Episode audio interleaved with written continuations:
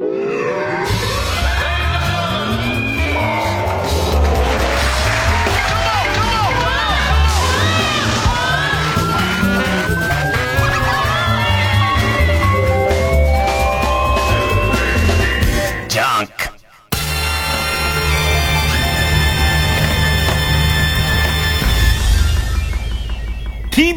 ラジオ月曜ジャンク、伊集院光深夜のバカ力から発表、2022年ベストバイ30ナンバーワン。2023年伊集院光のベストバイ第1位はインプラントの手術。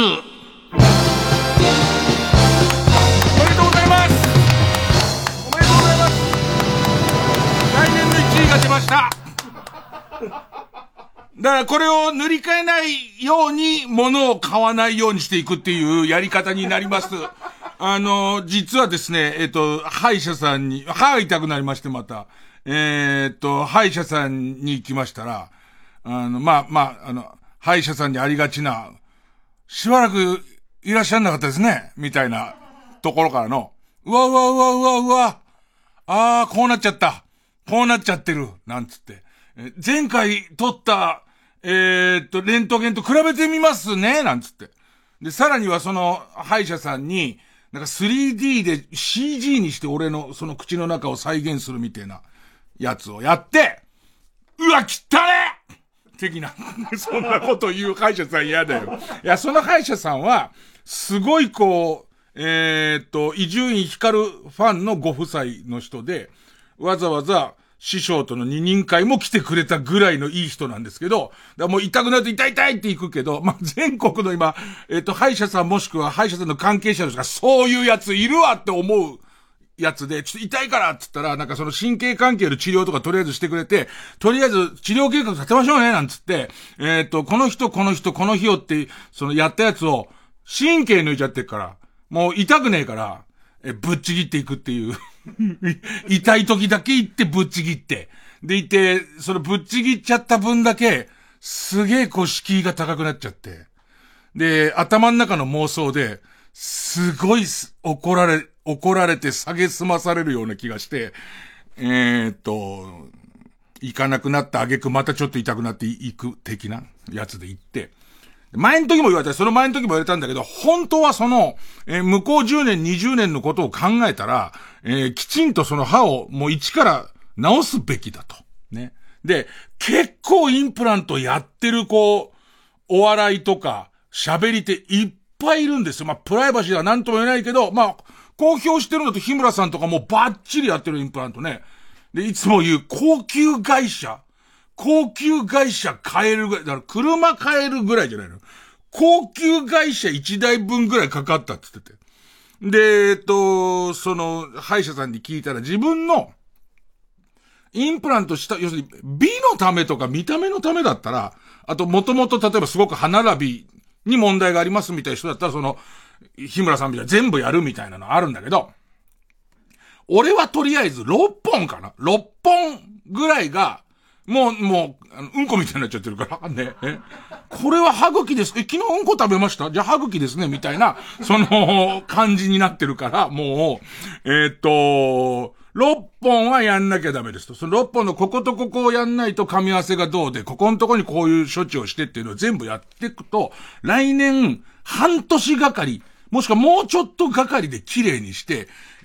お値段が150万ぐらいするらしいの。150、いやだからさ、俺最初に日村くんの言わなきゃよかったな。150万だと、まあ、車だよね。150万円ぐらいする。でもさ、すごいね。なんかさ、昔誰かに言われたことのような気がするんだけどさ、今その手入れも怠り、ね。それから歯のために良くないもんとかも食ってんでしょうね。うんことか食ってんでしょうね。俺も知らない間にでいて、元通りにするには、150万かかるわけじゃん。ね。で、もっとやるやり方もある。それだとまた200万超えるみたいな。ね。ってことはさ、最初こう、親からもらった歯を大事にしてればさ、俺なんかは、歯並びもよく生まれた上に、親父はライオンの社員だから、そう考えたら、相当恵まれた環境にいるのにもかかわらず、あの時俺たち標準装備で150万もらってたってことだよね。そういうことで言えば、その150万を無駄遣いして、ピースか言ってるような状態で。で、これはもうベストバイ150万、もう今俺払う覚悟ですよ。やる覚悟ですよ。ね。で、かっこよくしてもらう。これ下手したら200万いかしてやろうかな。下から牙がこうやって上がって目の下ぐらいまで行ってるやつ、あれ言ってやろうか、あれ。ね、逆背打ちみたいのとかやってもらって、ただ、背打ちの骨が多分ダメなんだ。今は、条約で取れなかったりするだろうから、まあ、その辺は考えますけれども、150万払うからには、ベストバイの出来になんなきゃダメですから、だから、もう2023年のベストバイは、まあ、決まったんですよ。もう決まっちゃったんですよね。で、しかも、フライングで、2022年の方のベストバイの1位ももう言っちゃってますから。基本的には。しかも、タレントが今年1年かけて買った一番良かった買い物と思ってるものが、取っ手のついた45リットルのゴミ袋ですからね。まあまあでも、まあ残りの、僕の、ベスト30の残りなんかもどんどん発表していきますし、あとリスナーが押してくれたベストバイを、とにかくいろいろ試してんですけど、相当数来てて、文面読んで、もうインスピレーションとしか言えないんだけど、これかなと思うものを買ってきて、で、試食なり、試着なり、ものによっては、死者生とかもして、で、ごめんなさい。死者生は専門のスタッフを雇ってますんで、専門のスタッフに後ほど、その感じをお伝えして、行ったり来たりはもう自分で整理してよ、深夜放送でそういうもんだから。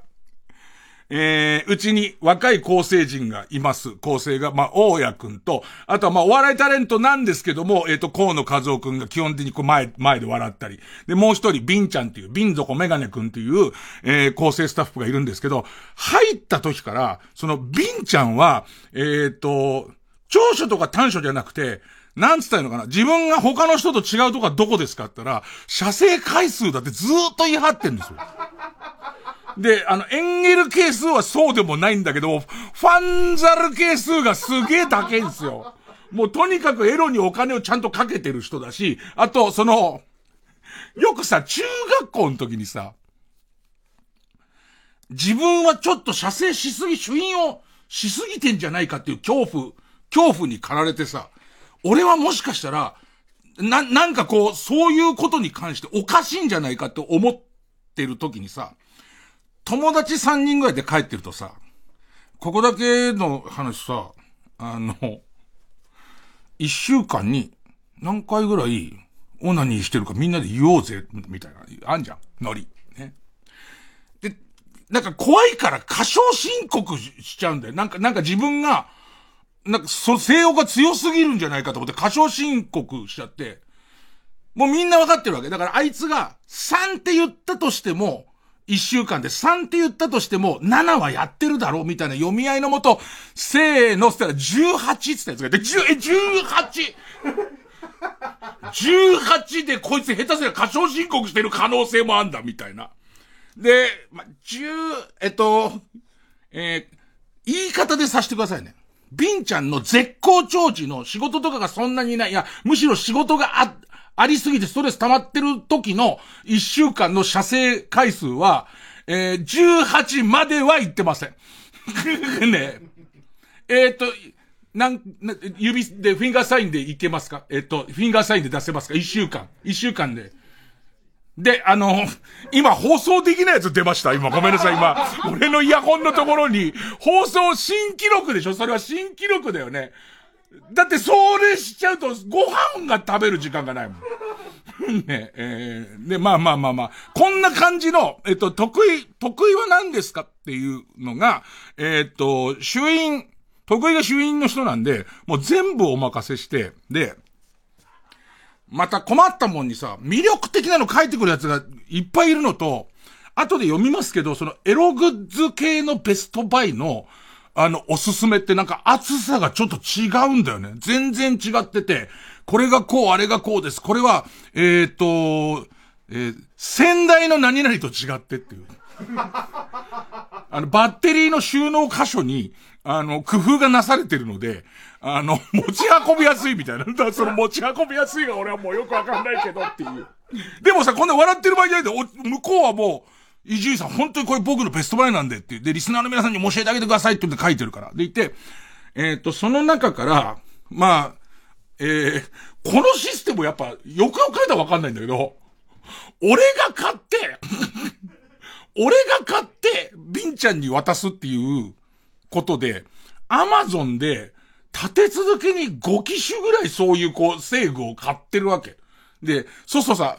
アマゾンがもう完全に汚染されてるのよ。もうだからもうおすすめのものがおかしくなってるわけ。で、その制御の詰め合わせみたいのを、受け渡さなきゃなんないじゃん。今週どっかで受け渡さなきゃなんないってことになってんだけど、俺もさ、週末の今一番忙しい時だからさ、じゃあビンちゃんその出先なんで、俺原稿で缶詰になってて、ちょっと書かなきゃいけない原稿があったりとか、あと自分でも試さなきゃいけないもんがあったりとかするから、なんだかんだで、24日にお互いスケジュール、で、こっちが聞いたのは、結構な量の、その制具、ね。4種類の制具の他に、あとはその見てほしい AV とかいろいろあるわけよ。で、24から今日のオンエアのこの、日付変わっては26だからさ、4、5、6の3日間で全部試せるっていう、ね。で、リポートが翌日届いてるから、ほいで、こっちも難しいのがさ、本人がそう言ってても、なんか実は後で、自分一人が制御を押し付けられた上に、たった3日で何種類のリポート書けって言われたのは、本当はきつかったんですって後で言われた時、その辺俺敏感になってるからすごい。もうデリケートになってるから、そういうこと絶対ないんだねっていうのを何度も、念を押して、で、場所が、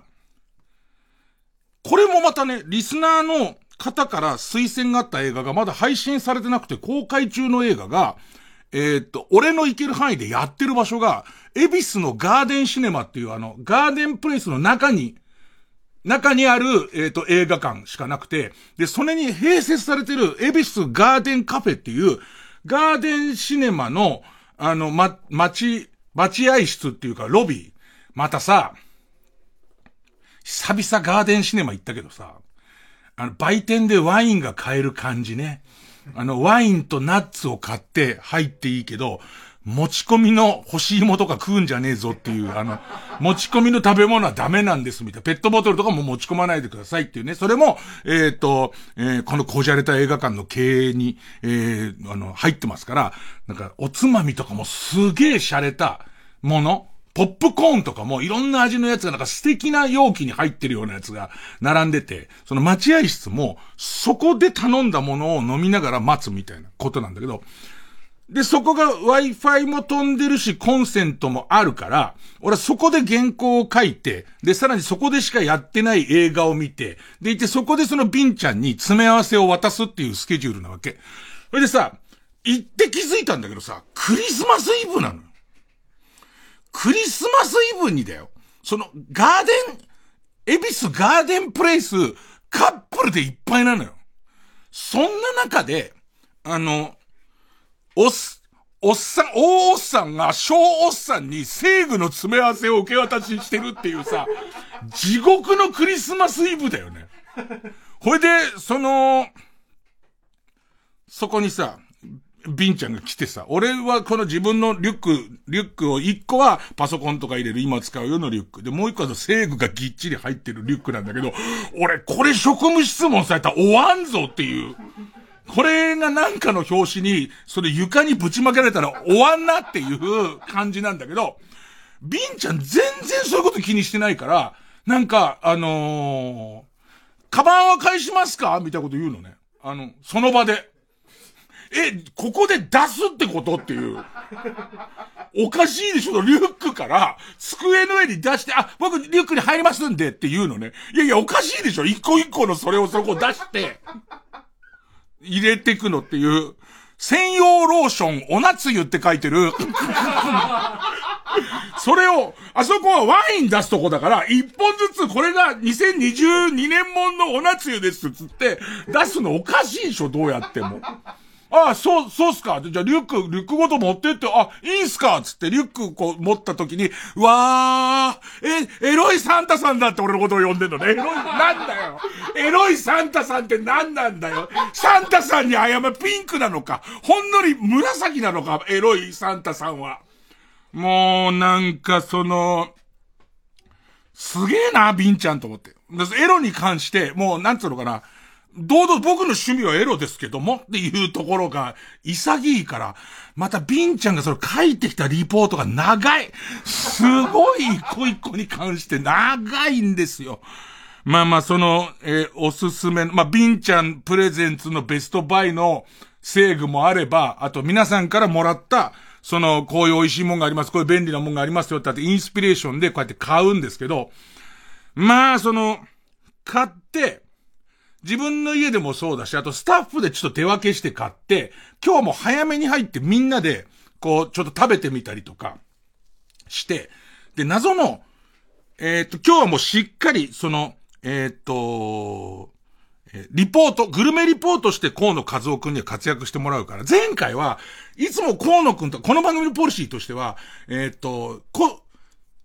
構成スタッフは笑うけどあんま喋らないようにしようぜっていう話をしたから、河野くんもちょっと微妙で、俺リアクション、先代からずっとここは喋らないを受け継いでるけど、リアクションでうまさを表せるのどうしたらいいんだろう、迷いながらも出る、みたいなやつが逆にリアルだったんだけど、やっぱそれずっと続けるのもきついから、今日は河野くんがちゃんと、もうリアクターとしてこれどういう味です、美味しいです、言ってくれて構わないんですけど、前回も今回も河野くんが僕が選んだものをその場で食べる役だから、河野くんはある意味、みんなの試食で合格したやつは食べられないんです。本番で食べるから。で、逆に、すごく進めてくれたし、レベルとしては美味しいんだけど、ちょっと他のやつ超えてこないなっていう、今回の番組では使わないやつだけ河野くん食べられるっていう、謎のみんな食べてんだけど、じゃあ河野食べていいよって言われてるやつは、どんな顔したらいいんだろうと思ってみんな食べてるし、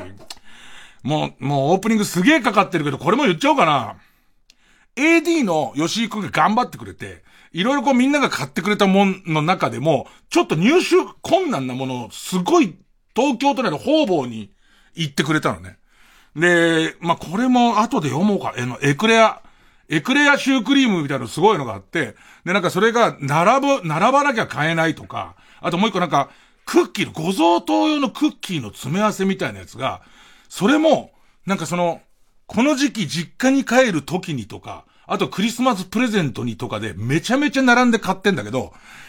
両方超えてこないっていう結論にそん時の吉井くんのマジですか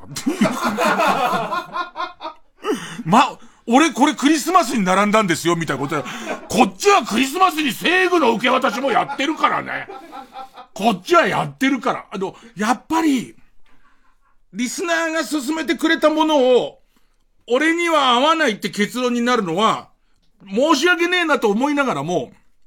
俺の貧乏舌では超えてこないっていうもんが結構あったりとか、あと自分の思い入れが強すぎて超えてこないやつとかも結構あって、超えてこない、普通のネタの一枚一枚のボツ、書いてる側も傷つくだろうけど、このベストバイのネタの最終まで行ってのボツは、どんよりする分、ね、美味しいもんとか、楽しいもんとか、勧められればいいんですけど、ガラスの向こうの吉井くんと全く目が合わせられないっていう今。美味しかったよ、シュークリーム。吉井くんにもそうだし、書いてくれた人もいるから、書いてくれた人にも、本当に美味しかったんだけど、超えてこなかったんだよ。うまく超える、俺の思うシュークリームの満点ってもう終わってんだってところまで来ちゃってるから、こういう言い訳も多くなりますよ。で、タイトルコールちゃんとやっとこう。タイトルコールこれだ。はい、いきます。月曜ジャンク伊集院光る深夜のバカ力、生で聞いて即ポチって後悔しても知らないよ。2022年伊集院光るベストバイ30、もう一度笑うつもりで聞いたらなんかスンとしちゃうこと受け合い、2022年番組ベストネタスペシャルロー。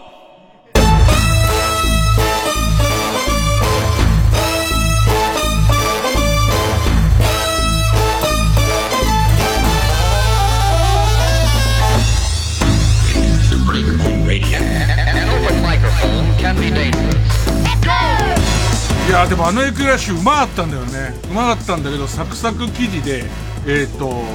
なんていうのかな、しつこくないクリームが入っててみたいな、全ての条件が、文章力が上手い人が書いちゃってるから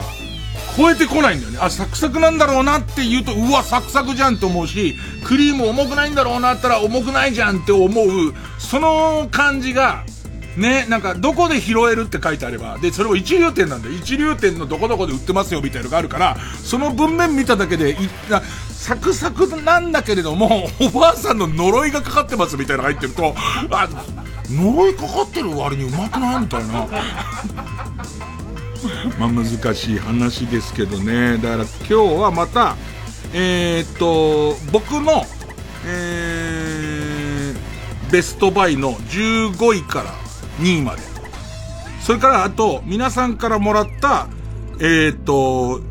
ストバイのネタで、ここで食べるもんとかもあります。でさらには皆さんが選んでくれた、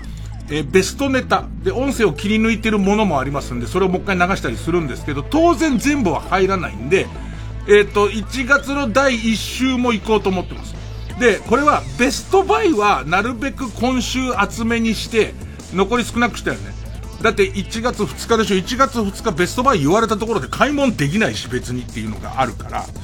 まあまあなんだかんだやりますよ。なんだかんだやっていきますんで、じゃあ今日の1曲目はですね、僕自身のベストネタなんですけど、これは8月15日の採用らしいですね。カルタの中の天才いつもここからカルタ、悲しい時の狐ダンスかと思ったら一物を結束バンドでぎゅうぎゅう締め付けてるおじさんの規制だった時っていうねいや今めちゃめちゃ面白い。俺ねこれ読んだ時ま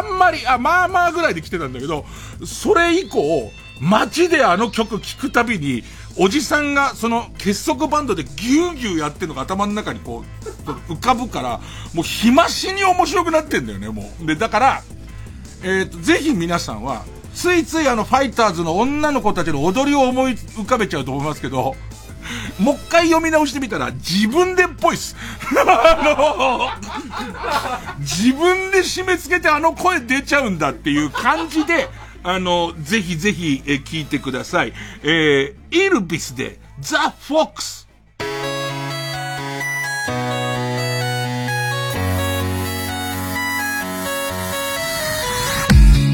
Dog goes woof, cat goes meow, bird goes tweet, and mouse goes squeak. Cow goes moo, frog goes croak, and the elephant goes toot. Ducks say quack, and fish go blub, and the seal goes ow, ow, ow. But there's one sound that no one knows. What does the fox say?Chasing mice and digging holes, tiny paws up the hill. Suddenly you're standing still. Your fur is red, so beautiful, like an angel in disguise. But if you meet a friendly horse, We communicate by more. How will you speak to that?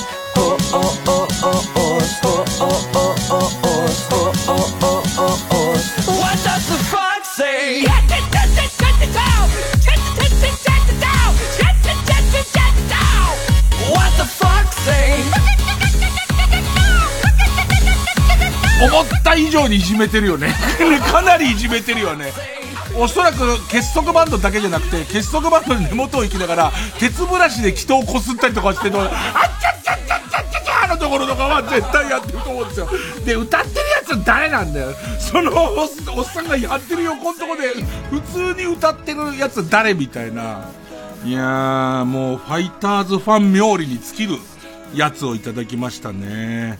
さあ、じゃあ負けずに、僕の15位から、伊集院光のベストバイも行きましょう。さあ、まずはランキングは。No.50。ネットフリックス部門、最強野球団。これ何回か、トークにも出てますけど、韓国の、バラエティっていうか、ドキュメンタリーバラエティみたいなやつで、韓国プロ野球を引退したばっかりの選手、だから動ける選手たちを、懐かしいな、あんなに太っちゃってとかじゃないの。動ける選手だけでチームを作って、で、その監督を韓国プロ野球の英雄のイ・スンヨプがやって、とにかく韓国の強いチームと対戦するのね。で、最初のうちは韓国の大阪桐蔭みたいな、この間の大会で優勝しましたと。で、エースのピッチャーは絶対ドラフトかかりますと。で、155キロ出ますみたいなやつがいたりとかと、まあ、笑いの方に持ってかないみたいな多分演出はしてると思うんだよね。要するにプロ野球の凄さを見せるために自分たちは組まれてるからっつって、勝率7割切ったら解散のもとにやってんだけど、最近はちょっと勝ち続けてるうちに相手のレベルが上がってきて、大学で高校は高校選抜だ、今まで出てた高校のすごいやつが集まり始めたりとか、あと独立リーグのチームで実はもともと対戦したことがあるやつとかが出てきて、でこっちも元メジャーリーガーで8年ぶりにマウンド上がるっていう、まあそれ解説者のやつが3ヶ月間で体鍛えて、スピードを140キロ近くまで戻してくるみたいな、もう結構見ちゃうんだよね。まあ、問題はね、なんかこう、独特のその表示方式とハングルと、字幕がいい加減だから、日本のプロ野球を見るみたいに今何対何なのかとか、今ランナー何塁とかがちょっと見にくいんだけども、なんかこう、今後またどうなるのかわかんない。これが母国でどうなってるかが全然わからないから、入ってきてるニュースは、ここでは監督を、まあ、撮ったのは真夏のやつを今出してるのね。真夏のやつ出してるんだけど、ここでは真夏戦ってる、イ・スンヨプが、来年は韓国のなんとかっていうチームの監督になることになりましたっていうスポーツニュースが入ってきてるから、終わってんのか続いてんのかも全然よくわからないし、本当は俺の中では、イチローが、なんか韓国プロ野球とは色々あったけども、俺もって入ってくるとか、なんかあと外国人選手の補強があるとか、まあそういうのもちょっと見たかったりはするんだけど、まあまあなんかこれは、もう僕と、河野和夫は、前で座ってる河野和夫は会うとこの話ばっかりします。だから、俺らが今目標とするピッチャーは、ヒ・グアン投手っていう、おっせんだけど、おっせえシンカーとコントロールだけで、高校生はまず打てないっていう。もうバリバリの高校生が、あのおっさん120キロしか出ないのかよって言うんだけど、多分、高校生のレベルでは見たことのない変化球を投げるから、一番頼りになる、中継ぎとして、ちょっと小太りのおじさんなんだけど、出てくるやつ。すごい好き。じゃあ、続いては。No.40。生活用品部門。電マ。マッサージガンっていう、マッサージ機の、ちょっと、ちょっとした大ぶりのピストル、拳銃みたいな形をしてるやつで、で、かなり出力が強いんですよ。で、それを肩のこう、ちょっとツボとかでやって、ババババババって、本当にババババババってやるやつなんだけど、やっぱり一昔前のものに比べて、多分モーターっていう、まあ、磁石なのかモーターなのかがものすごい精度が上がってるせいで、まあ、めちゃめちゃ効くのね。ただ問題は、俺が見たところ、いわゆる一流、俺たちやっぱりさ、パナソニックのやつだったら問題ないなってちょっと思っちゃうとこあるんじゃないか。ソニーのやつだったら問題ないなって思うけど、なんかその、ネットにどんどん出てくる知らないメーカーになって、それこそ韓国、中国企業になってくると、決め手がないんだよね。こう、どれを買うかみたいな。決め手がなくて、なんかどれがっていうんじゃないけど、とりあえず適当に買った、その、電話、マッサージガンは、俺も、まあ、この番組がおっさんばっかり使えてることもあるんだけど、俺も、河野和夫も、プロデューサーの宮崎も、暇さえあれば、ババババババッつってやってて。いろんなアタッチメントついてて、これは袋に近づけたいってのあるんだけど、出力が強すぎて、出力が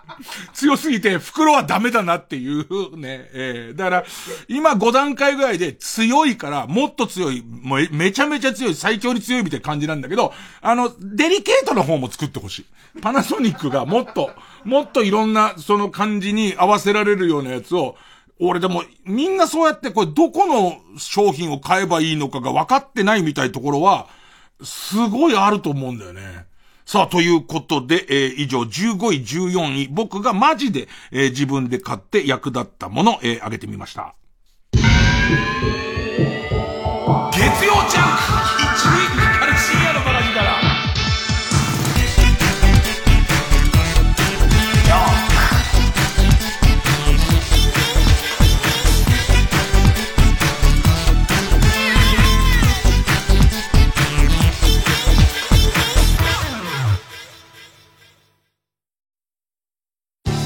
TBS ラジオジャンク。この時間は小学館、中外製薬、マルハニチロ他各社の提供でお送りします。ラム、これなんだ？ダーリン、知らないのね。新作アニメ放送中のうるせえやつらコミックス復刻ボックスだっちゃ。特典付きで4ヶ月連続発売中だっちゃ。へえ、ちょっと読ませて。うちが先だっちゃ。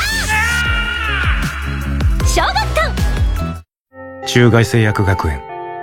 皆さんにとって未来を感じる四字熟語を教えてください。前途多忙、未来永劫、産業革命、明治維新。違うな。中外製薬。うん、その言葉を待ってましたよ。何もなくてもそこには絶対希望があるんです。死と隣り合わせのシベリア収容所だ。人々の心に希望の火を灯した男がいた。生きてるだけじゃダメなんだ。山本さんのように生きるんだ。映画ラーゲリより愛を込めて大ヒット上映中。あなたに会いたい。 905FM 954AM TBS ラジオ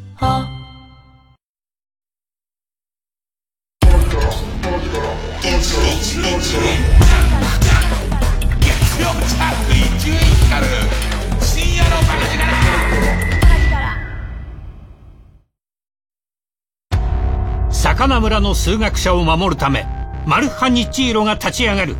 サカナクロスという画期的な発見を敵の手に渡すな。次回パイレーツマルハニチーロ掛け算で魚の魅力無限大サカナクロス。ククなら任せろマルハニチロ。ザ・ビートルズを愛してやまないミュージシャンたちによる年に一度のトリビュートライブ、ディア・ビートルズ2023。出演、杉正道、坂崎幸之助、リッキー、上田正俊、清水仁、伊豆田博之、小泉信彦。TBS ラジオ主催で3月12日日曜日午後5時から。会場は昭和女子大学瞳記念講堂。チケットは全席指定7000円。各プレイガイドで絶賛販売中。詳しくは TBS ラジオのホームページ、イベント情報をご覧ください。バカ力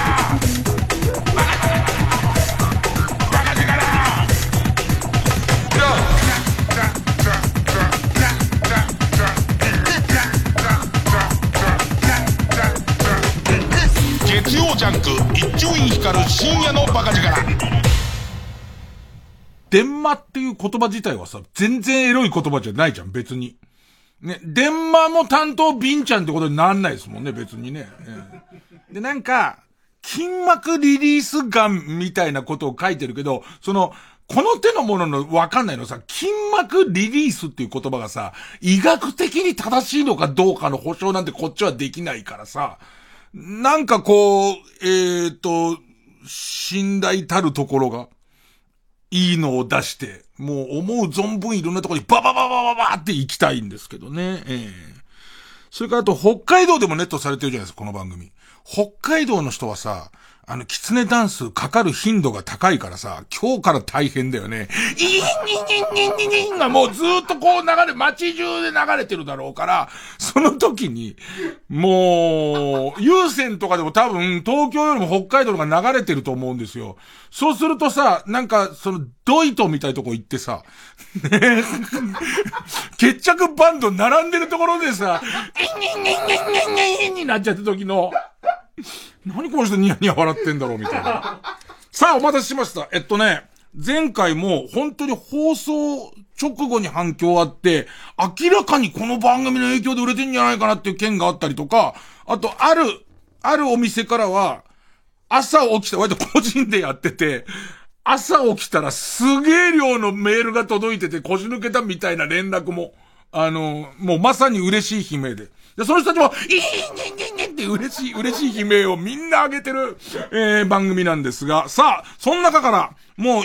俺のすげえ気に入ったペンネームイエロー軍曹、今年食べに行って良かったものは、岩手県雫石町の松ぼっくりというお店のヨーグルトジェラートです。今年上旬に岩手県に旅行に行ったんですが、地元の友人に連れられて行ったのがこの松ぼっくり。農場で朝絞ったミルクを、お店に毎日運んでジェラートを作っていてめちゃめちゃうまい。ネット販売もやってるってことで行ったんですが、河野さん目の前にヨーグルト味っていうやつ。はい。ヨーグルトジェラートちょっと言ってください。はい。じゃあ、早速、いただきます。何のあよ。ちょっと固め。固めの。冷凍庫に入れてたんで申し訳ない。はい。いただきます。さあ、行ってちょうだい。うん。うわー。俺は食べてるから、このうわーすげーわかる。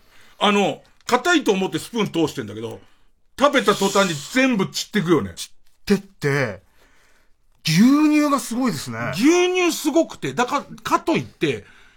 えらい脂肪の強いアイスじゃない。じゃない、さっぱりしてて。で牛乳の味がすんのにさっぱりしてて、で、そこにほのかなヨーグルトが来て。ヨーグルトの酸味が甘さもちょっとじゃん。うま。今度友達になんない？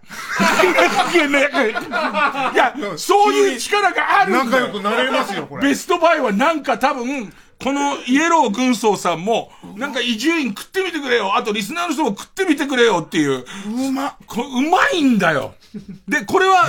イエロー軍曹さんのその手柄に、俺の手柄も足してほしいのが、いろんな、デリバ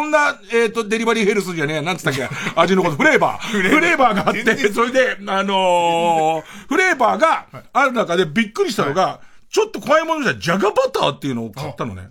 ありますね、ジャガバター。で、ちょっとジャガバターいってみて。はい、これはイエロー軍曹さんは推薦してないんだけど、いろんな味がある中で、アイスだよ。で、ジャガバター。はい。いって。いただきます。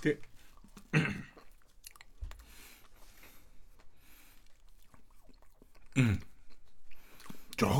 バターですか？ジャガバター、ミルクジェラートの、ちょっと、このバター感が最後に来るような感じなんだけど、でも、他で食べたことなくない？はい。その感じ。じゃあもうとどめにちょっと言って、リンゴ。季節限定で今月はみたいに出してんだけど、これリンゴのジェラート。リンゴのジェラートいただきます。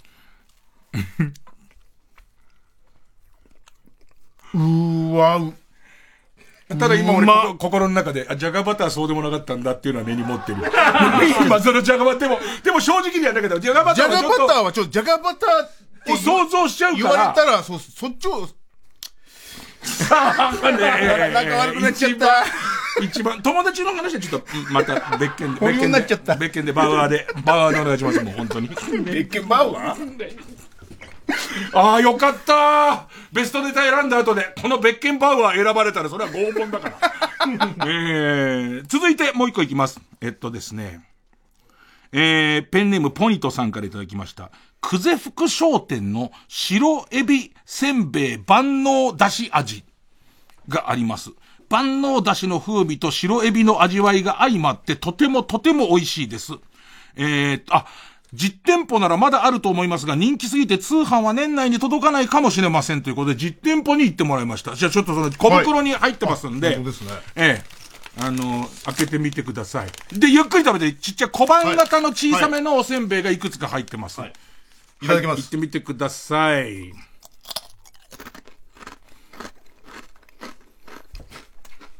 うわ。うまっ。なんか、ほら、コウロくんだけ食べさせてもらえなかったけど、みんなは食べてるじゃん、これ予選で。はい、食べてるじゃん。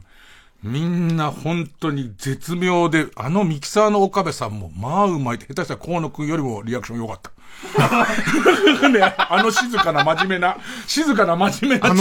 の岡部さんもですか？そうなんで、おせんべいとしてはすごい薄味です。いや、はい。で、食べたところの出汁感と、帰り道に来る出汁感が別なんですよ。はいはい、これやばいよね。ちょっと値段言ってくとね、まずね、さっきの、ごめん、赤ペンで超馬って書いてる。俺が書いてる。牧舎。牧場の牧に、牛舎の舎。牧舎のヨーグルトジェラート500ミリ。松ぼっくりさんは500ミリリットルだからそこそこでかいです。で、1500円。で、まあまあ、高級ジェラートの、いわゆる値段と量にはなります。で、あとは、白エビせんべいは、80グラム、10グラムかけ8袋で、540円。これ、久世福商店と、日の出屋製菓のコラボ商品だそうです。この、のびのびとやってくれて構わないって言ったんだけども、はい、1枚食べた後はもう仕事じゃないよ、それ。ね、その2枚目、3枚目ずっとサクサクいってるけど、アイスに関してもそうですけど、それはもう、のびのび、河野家だよね。完全にある。そうですね。でも、これは、この、なんていうんですか、この派手じゃないというか。だから俺ね、ズイム来たじゃん。はい。ズイム。はい、ズイム、まあ売れてるよ。で、ズイム来て、で、そのズイムが前回超一押しになって、売り切れとかもすごい出たじゃん。はい、で、その後にエビ系のせんべいで、で、さらにズイムとシジミのエキスすげえ売れたらしいよね。はい。それに対して、出汁とエビの組み合わせでせんべいって、お前はただ出汁が好きなやつなんじゃないの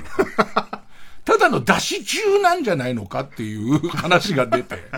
で、そしたら出汁の中でも、あ、これ違うなって落選組が出始めて、よかったっつって。もう、俺らの中では、知らない間にもう俺はもう完全出汁にやられちゃってて、ダルクで、俺の今までの出汁がなきゃいられなくなっちゃってる、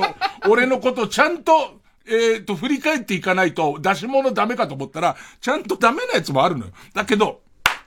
これはやばいっていうね。俺は別に回しもんでも何でもないし、全部自己責任、皆さん自己責任ですけど、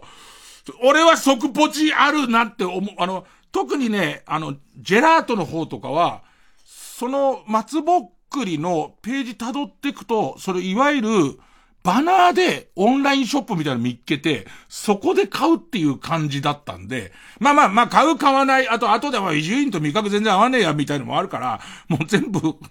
またあったよ、ツイッターで。全然違うトマト&バジルソースを、伊集院さんのおすすめでうまかったって写真ごとアップしてる人いて、いや、ごめんなさい、それ違いますっていう、俺言ったやつと全く違います、みたいな。さあ、この先もどんどん発表していきます。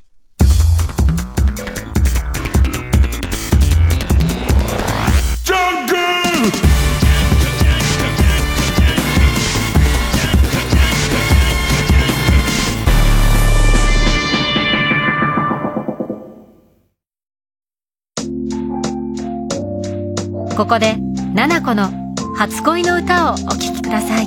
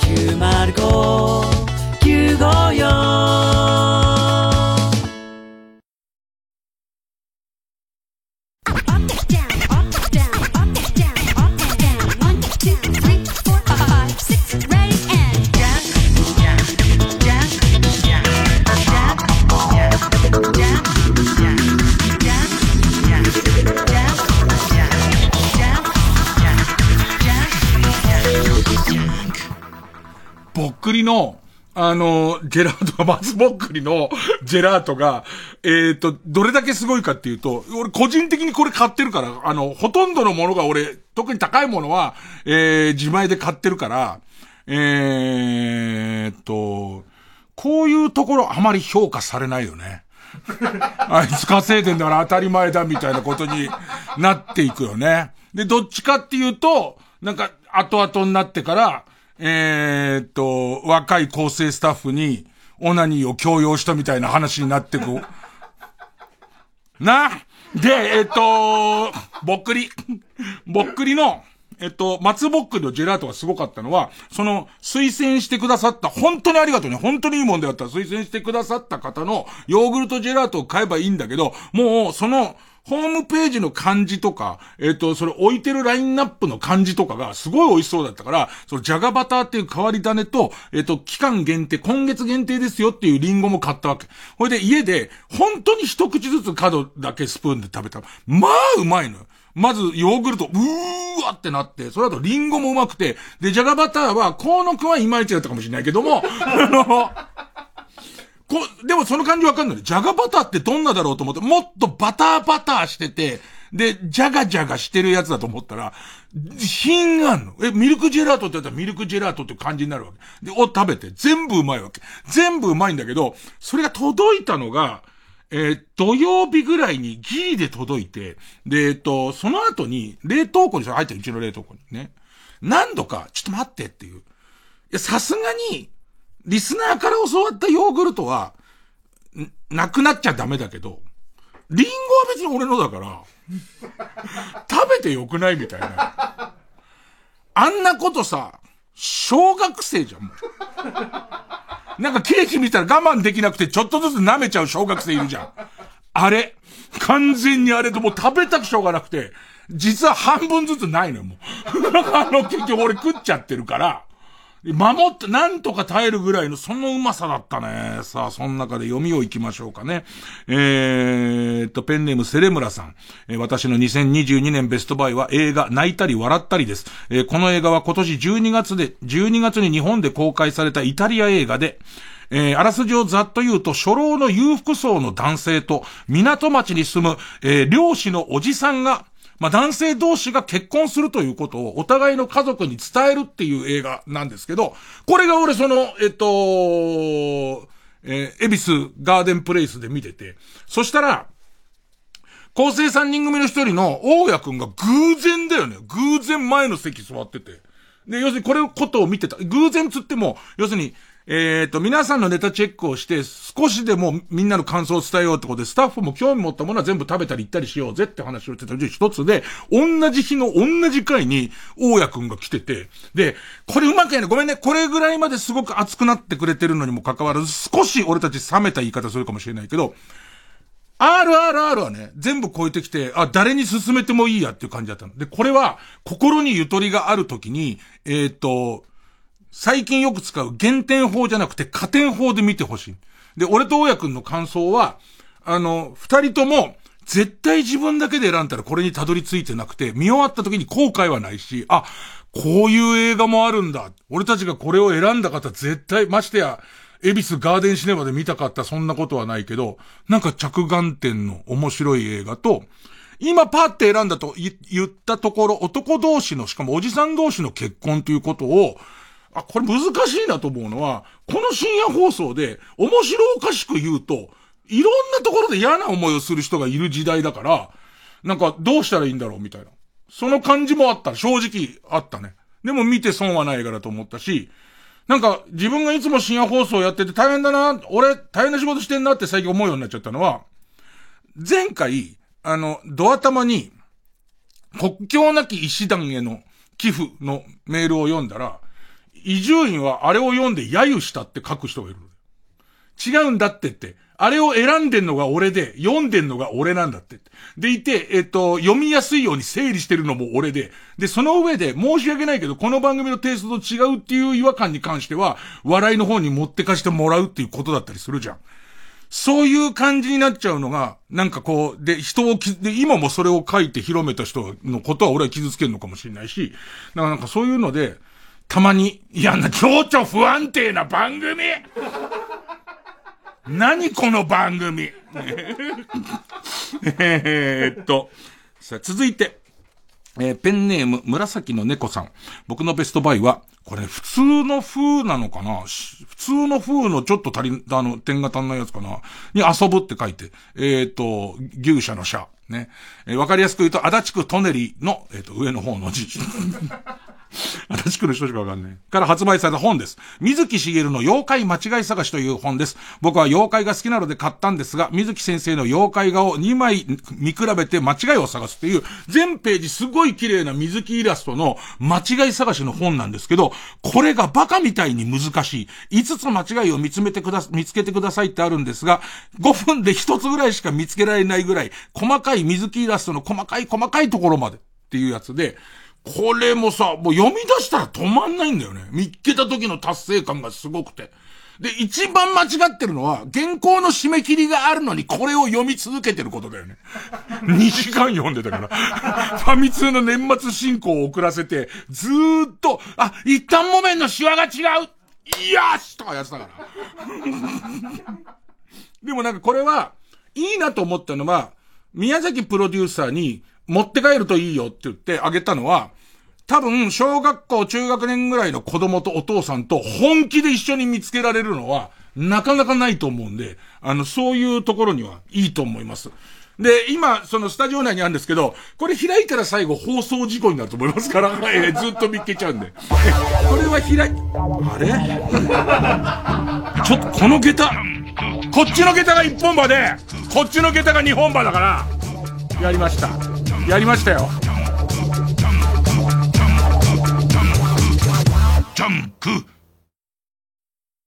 TBS アナウンサーの日々真央子です。地球温暖化や気候変動を抑えるためには、社会全体が協力して脱炭素を実現していかなければなりません。TBS では2023年度に放送センターなど主な施設のカーボンニュートラルを達成します。さらに、水素で動く世界初の中継車、地球を笑顔にする車を導入するなど、 CO2 排出の削減に取り組んでいきます。また SDGs キャンペーン、地球を笑顔にするウィークなどを通じて、貧困や教育、ジェンダーといった様々な社会課題について発信するとともに、その解決を若者たちとタッグを組んで目指すコミュニティ、地球を笑顔にするアクションも動き出しています。 SDGs は誰一人取り残さず、安心して暮らせる地球にするための目標です。私たちと一緒に小さな一歩から始めてみませんか？詳しくは TBS サステナビリティで検索してください。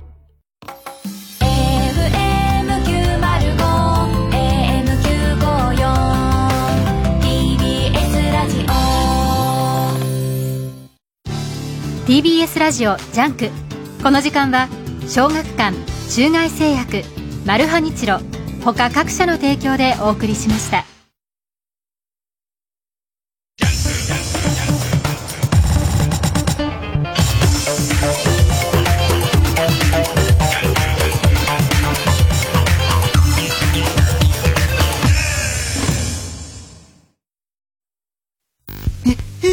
何これ、超能力に裏側の世界どうなっちゃうわけね。通りの海外ドラマストレンジャーシングス未知の世界、最初から伏線張りすぎ、トイレ行けないほど釘付け。こんな非日常を味わうなら、雨を告げる漂流団地とかウェンズデーも絶対おすすめだから。好きなものどんどん見つかるネットフリックス。 TBS ラジオ公演、桂文枝新春特選落語会2023、 1月8日日曜日と9日祝日の月曜日、有楽町朝日ホールで開催します。演目は芸者千鳥24歳と文句の叫び。お問い合わせはサンライズプロモーション東京 0570-003337 0570-003337 または TBS ラジオのホームページイベント情報をご覧ください。上方落語の顔桂文枝で2023年の初笑い、新春恒例の特選落語会をお見逃しなく。第二次世界大戦直前、上海のバラと呼ばれた実在の日本人ダンサーマヌエラの愛と激動の半生を音楽、ダンス、芝居で描く注目の舞台、パルコプロデュース2023マヌエラ、出演玉木亮、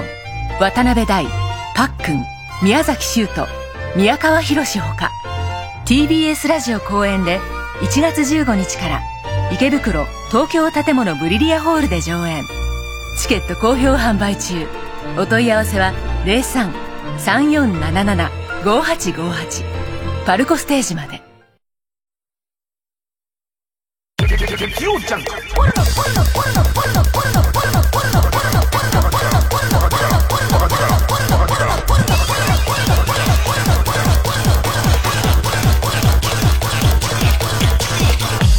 深夜のバカ力。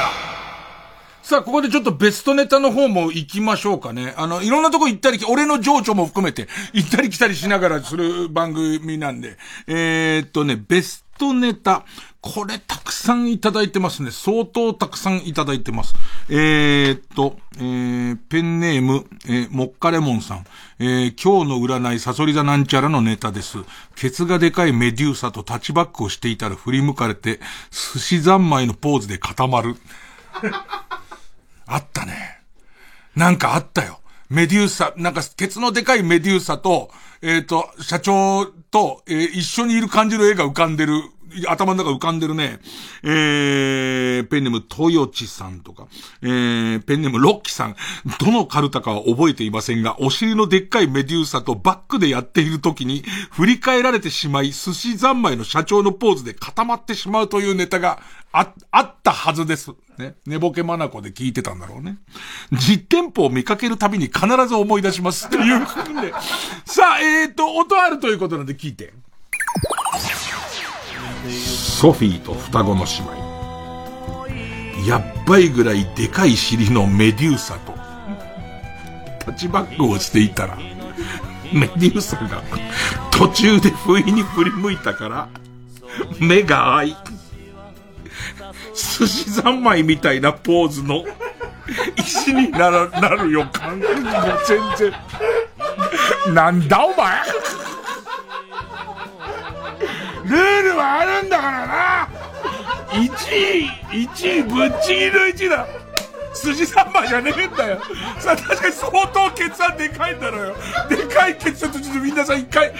寝てる場合じゃねえよ。起きて、でかいケツのメデューサのケツをグイッて上げながら、下からえぐり込むように入れてる時に、向こうがパッてこうやって振り向いて、カチーンってなって、だから一旦メデューサ今度消して、ほら寿司三昧の感じになってるじゃん。ぶっちぎりの1位何なんだよ、もう。この人変なこと言ってね、起きてみんな起きて、寝てる場合じゃないからっつって、でいて、ポーズでやれっつってるからね、その場でっていう。でっかいメデューサをまず思い浮かべて、そのケツをしっかり持つところから始まってっからね。でいて、すごい、ラジオのイメージってすごいなと思うのは、深夜放送のネタなんて覚えてないよって、覚えてなくて大正解です。覚えてなくて大正解なんだけど、俺らの中で、寿司三昧の社長が出てきちゃってるじゃん。出てないんだよね、これね。単純に一市民がケツのでかいメデューサにバックしてたまま石になってるだけだから、出てないんだよね。一市民がメデューサとどうしてそういうことになってんだよって。そいつも後ろからすっごい頑張って感じさせてれば、向くことはないと思ったんだろうね。なんとかなると思ったんだろうね。そしたらあんま気持ちよくなかったんだろうね。もっとしっかりしろよみたいな形で見られねえ、いやいや、もうこれもないんだって、もう固まってんだからねえ。なんだか頭が悪いですね、皆さん。お書きになる人もお読みになる人もね、お聞きになる人も基本頭が悪いですね。さあ続いていきますけど、これ超える頭悪いのあったかね。ペンネームマートン本類突撃さん、ペンネーム吉田康生さんね。アリスのチャンピオンの曲に乗せて谷村が右乳首、堀内が一応これ聞きましょうかね。音ありますかね。じゃあ聞きましょう。ペンネームどうにもならんら。ライラライラライラライラライライラライラライラライラライのリズムで、右乳首を谷村、左乳首を堀内が舐めてくるアリス攻めをされライラの下の動きで来るから、ライラで来るから、レロレロ感ちょっとあるのよ。ライラ、しかもこれ短くしてありますけど、本来はライラ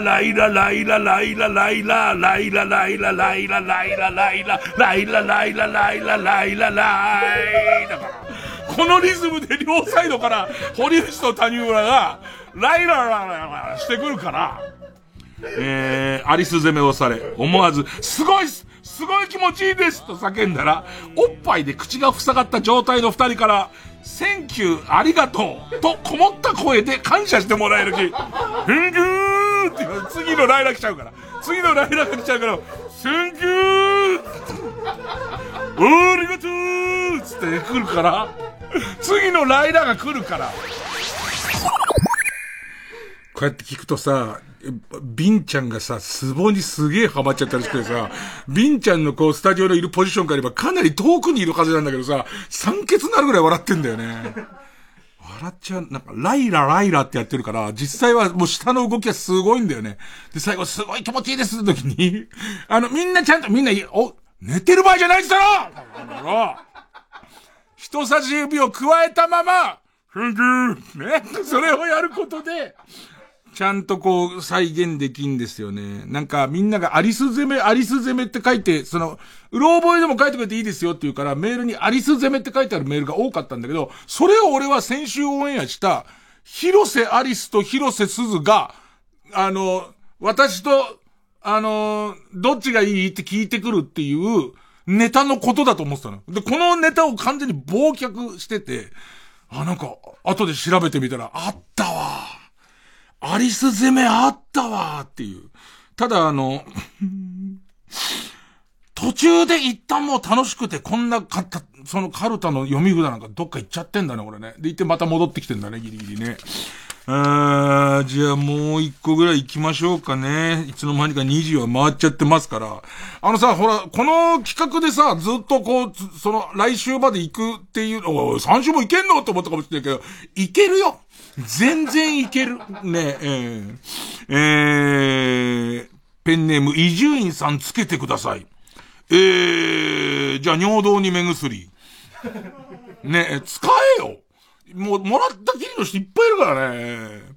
中山筋肉にの風俗嬢のネタがあってとても面白かったですと。家族と過ごしている時に筋肉くんがテレビに映る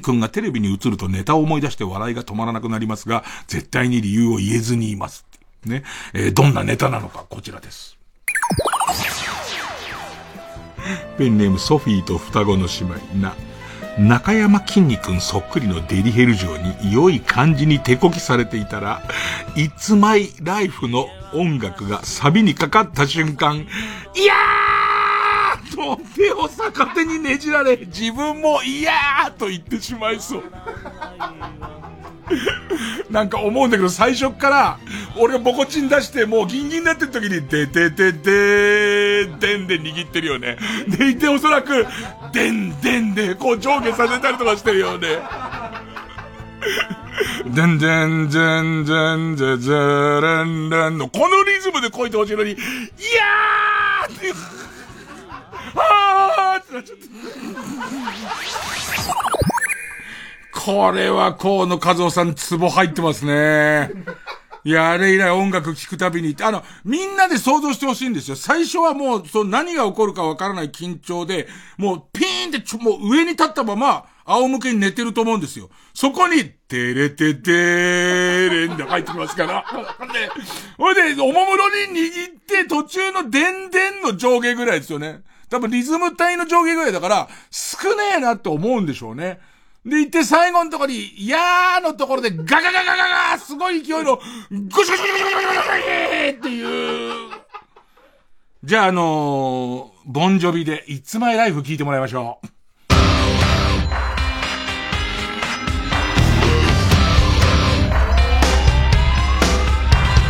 This ain't a song for the broken hearted.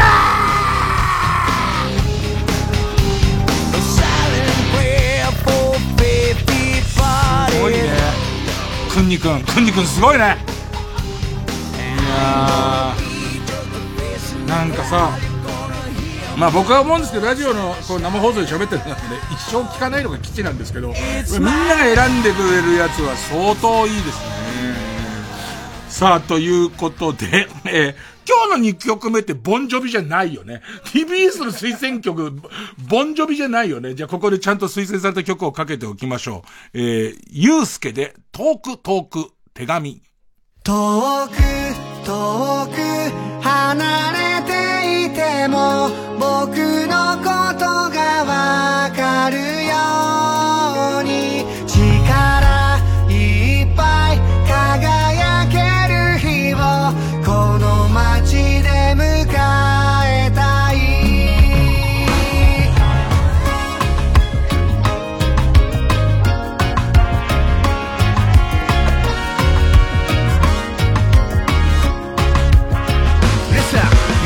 今スマホ変えて気づいた、地元のダチや過去の写真が指を滑らせるたび止まった、馬鹿げた夢ばかりだが輝いてたな。現場仕事で貯めたバイト代、貯めてもすぐなくなる大都会。できない無理だやめだバカだって言われたって、今じゃできないわけないって頼られている。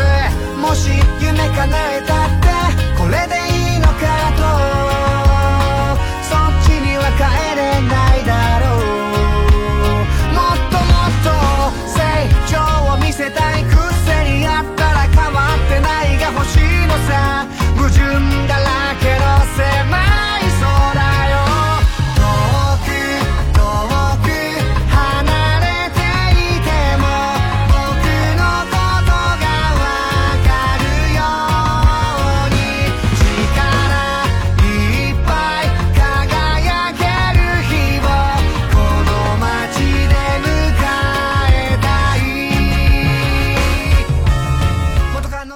さあ、次々と企画は変わっていきますが、また私の伊集院光個人のベストバイのランキングいきましょう。続いてはこちら。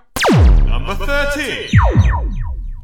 生活用品サービス部門チェーンソーレンタル。部門難しかった。まあ、サービスっていう考え方でいいのかな。チェーンソーを貸してくれるのね。で、申し込むと一泊、何日でいくらみたいなので、チェーンソーが箱で送られてきて、使い方とか、あと手入れに必要な、なんか、油なくなるとチェーンソーすごい回んなくなっちゃうから、その刺す油とか、いろんなものがパックについてきて、で、入ってきた箱と、変装用の、伝票みたいのも入ってて、もう買ってすぐ、チェーンソーどうしても使いたいって時あるじゃん。ね、そういう時にね、あれチェーンソー使いたいなと思った時に、注文すると、1日2日ぐらいで場所によっては届いたと思うんだよね。それで、It's My Life かけて、でいて、で、うわーんだんだんつって言って、最後大黒柱を、いやーで行けばね、もうそれであと返すだけですから。まあ、これで、これのおかげで、自分の、家の裏に入った2本の、老木を切り倒すことができて、今でもベランダからそっち側見ると、俺一人でやったっていう。ね。まあ、リスナーから怒られたよね。なんでこんなに怒られるんだろうみたいな。ね。個人的には、俺の死なのにと思いますけど、ねえ、怒った、まあ、わかりますよ。俺も大人ですから、そういうもんじゃ、ね、その人の死ってそういうもんじゃないのわかりますけど、そんなに、全部ちゃんと切れた後も怒ってますからね、ずっとね。さあ、続いて。No.12 アニメ部門、チェーンソーマン。ここでチェーンソーの怖さを知ってますから。そう、手前のチェーンソーレンタルでチェーンソーってすげえ怖いし、扱いも難しいし、こんなに切れんだって分かった後でチェーンソーマン見てないと、ダメなんですよ。みんな、もうダダラにチェーンソーマン見て面白いって言ってるよ。じゃあ、原作漫画を読んでませんけど、みんなが原作漫画を読んでる時に俺はチェーンソーを使ってますから、バルバルバルバルっていう感じが、頭骨の真ん中と両手でなってるってことがどれだけ大変かみたいなことを僕は分かってますんで、なんなら皆さんチェーンソーマン見る前にレンタルチェーンソーの会員になって一度何かを切ってみた方がいいと思います。何かをって人かよ。そういうのを切ってみると、あ、チェーンソーマンすごいなっていうことが分かりますね。続いて。No.11 デジタルガジェット Google Pixel 6 Pro もう7 Pro フワちゃんねっつってね、監督また映ってるなんつってやってますけども、その7をやってますけど、僕はやっぱり6をすげえ活用してて、その何がいいっても6に入ってレコーダーって音声を文章化するソフトウェアがまあいいんですよ。でこれが7プロになって、例えば精度がすごい変わってたりとか、その7じゃないと動かない機能があったりとかすれば、7いったと思うんですけど、まあ、見てる限りどうやらそこは変わってないよね。俺にとっては電話としてっていうよりは、音声認識と自分の喋ったことのメモとレコーディング。だってやっぱすげえのはやっぱり Google が出してるから、そこで録音して、さらに文章化されたものを、俺の、Google を通じて俺のパソコンにもう行ってるとか、クラウドに行ってるから、どこからでもそれがこう読めるみたいなのがすごいいいなと思って。あとはフワちゃんの CM ともう一個、多分 Google についてる Google レンズっていう、まあ Google じゃなくても Google が開発して他のその電話とかでも使える、スマホとかで使えるGoogle レンズっていう画像検索のすごいやつ。その写真撮るみたいに写真撮ると、それこそこういう、ベストバイみたいので、物はあるけどメーカーわかんない時とか撮ると、それがどこのやつなのかをちゃんと検索してくれるやつあんじゃん。あれの CM 見た？なんかさ、Google が全体的にさ、俺とは人生で一切交わらなかった人たちを CM に使うじゃん。すごく意識高い人たちばっかりをこう使うじゃん。その中の、俺これ超笑うんだけど、Google レンズの CM で、あとモデルの人だよね、あれね。モデルの、桜さんつったっけ？調べたら桜さんっていう女のモデルの人が出てきて、なんか Google レンズの機能がすごいよっていう、自分はインコを飼い始めたんで、そのインコにとって観葉植物で毒のやつがあるって聞いたから、その観葉植物について Google レンズで調べましたっつって。そしたら全部毒があったっていうのね。すごくない？部屋中にあった観葉植物、全部毒があったから、よかった調べてっていうやつなのね。順番違うし、お前魔女お前。インコが基本的にはああいう植物は良くないのか知んないけど、おかしくない？インコ買って、で、そうなんだっつって、調べて、全部毒っていう結果すごくない？で、観葉植物捨てたの？あいつだって命あるやつだけどどうしたんみたいな、ずーっと突っ込みたいやつがあって、今僕の中での一番いい、逆に言えば一押しの CM になってます。月曜ジャンク、一流ミュージカル深夜のバカ力から。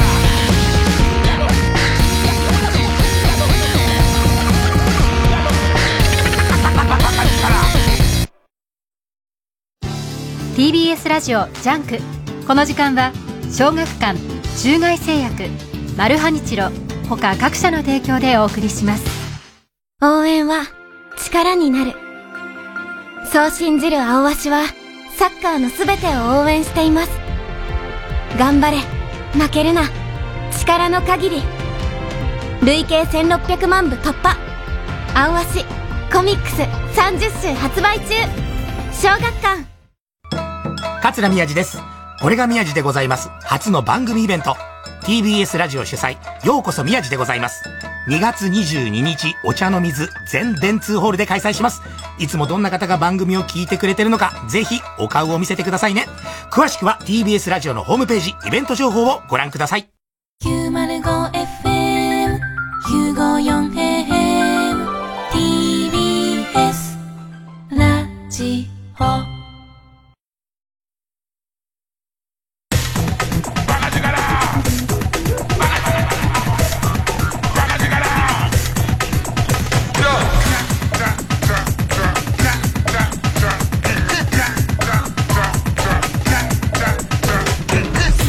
オジャンク、一丁院光る深夜のバカ力。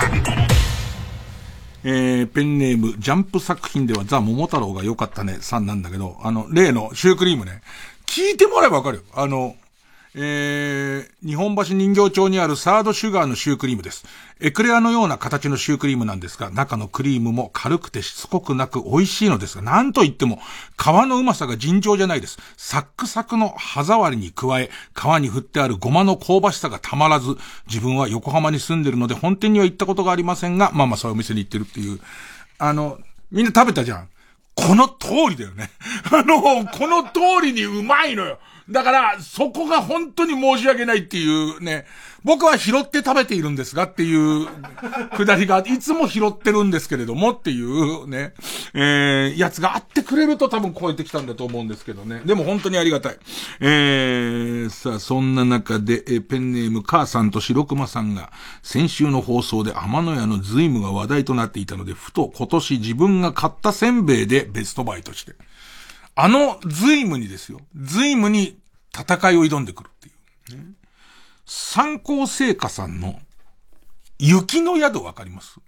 しょっぱいおせんべいにちょっとお砂糖っていうか白いのがいっぱいついてるやつですよね。俺子供の頃ああいう甘いのしょっぱいのってあんまよくわかんなくて、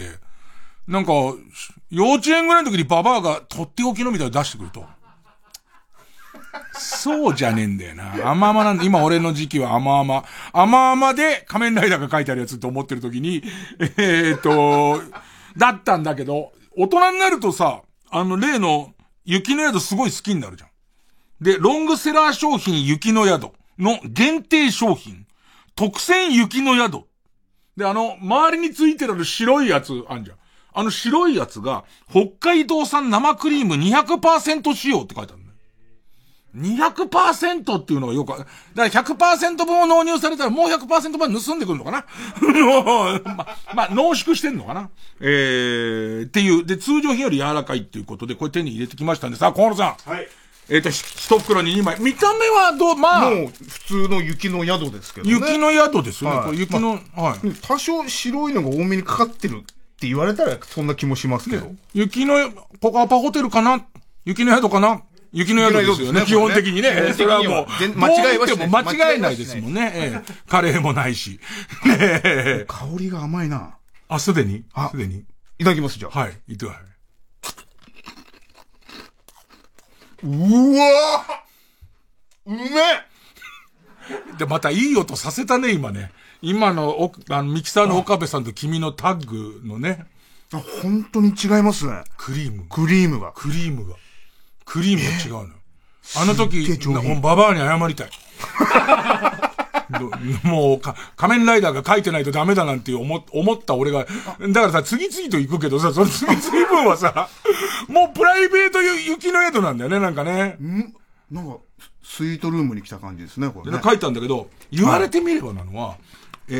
通常品よりも柔らかい食感に焼き上げてる。はいはい、ちょっとわかるよね。サクサクで香ばしくて。で、上に塗ってる、白いやつも、よく見るとツヤが結構あって、はい。なんだよね。雪の宿のネタ終わったんだけど。でもこれは、止まらないですよ。本当に止まらない感がすごいわかる。もし全国の、おばあちゃん孫に甘くてしょっぱいせんべいをあげて、うん、はい、孫の方からちょっと違ってんだよね。センスって言われてる。幼稚園の年中組の孫から、もう久しぶりに会ってせっかくお正月あげたのに、センスって言われた。お年玉やったのにっていうやつは、一旦それで泳がしといて、特選雪の宿行って謝らせた方がいい。はい、謝らせた方がいいよね。ねじ込んで。いろいろ注意点はある。ね。ババアが聞いてね。でもこの雪の宿いいですね。で、それから、うちの AD 吉井が、例のクッキーを、シュークリーム二子玉川まで買いったんだっけね、なんか、最寄りで自分が寄れるとこがなくて、二子玉川まで買いったし、クッキー並んだんだけど、超えらんなかったんだよね。そんな中ですね、ペンネーム、犯人さん。私の今年のベストバイは、かごめさんがコンビニ等で売っている濃厚バナナスムージーです。私はバナナジュースが好きなので、よくジューサーを使い、バナナと牛乳だけのバナナジュースを作って飲んでいたのですが、市販のバナナジュースは甘すぎたり人工的な味がして好きじゃない中うまいと。で、これがですね、どっかで割とギリギリに届いたんで、どっかで売ってないかなって言ったら TBS の売店で売っているという。そしてそれが超えてくるという何なんでしょうか、この幸せの青い鳥みたいなニコ玉に言ったやつをみんなの前で却下されて、まさか上の地図上では今俺と同じ点にいる、もう GPS 的には同じを重なってる。で、目の前見てもらうとわかるのは、もうカゴメさんのもうシリーズ商品の1個です。で、だから見ればわかる野菜生活100の中の濃厚バラのスムージーなんですけど、これコロンさん飲んでみてください。はい。ただね、もっと言うとね、はい。バナナ系ってこの人はバナナ通だからいろいろあるって言うけど、はいはい、俺たちからしたら、はい、ほぼ全てのバナジュうまいよね。うまいですね。はい。だからそれを頭に入れた上で、それを超えてくるってどういうこと、はい、みたいな。じゃあ今、言ってください。あげました。もう普通紙パックのやつですよ。はい。いただきます。入ってちょうだい。ゴリラがバナナ飲んでる。なるほど。なるほど言ってること。俺もちょっともう一回飲むわ。ちょっと忘れちゃった。俺も目の前になんで。うん。うまいっす。バナナしてないというか。なるほど。でも濃厚なバナナの感じありますよね。いやなんか俺、うわーこれ。毎朝バナナスムージーを飲んでるのっていう人がいたら、お前、Google レンズの CM 出てたやつだろって思ってたけど、俺と関係ないと思ったけど、てか、行かないよね。なんかやっぱ行ったら、俺は炭酸水か、普通、お茶系行っちゃうけど、この紙パックの、野菜生活100行くかって言われたら俺行かないんだよ。だから言われなきゃ絶対飲んでないんだけど、お前、今プライベートバナジュまた行ったよね。俺も。いや、すごいわ、これ。いや、いや、濃厚な上にバナナを押してこない。で、難しいのは、その、濃厚って言われたらもっとドロドロなやつを思い浮かべるんだよ。はい、じゃなくて、ちょい濃いめの牛乳ぐらいなんだけど、濃厚は、その、ドロリ感じゃなくて、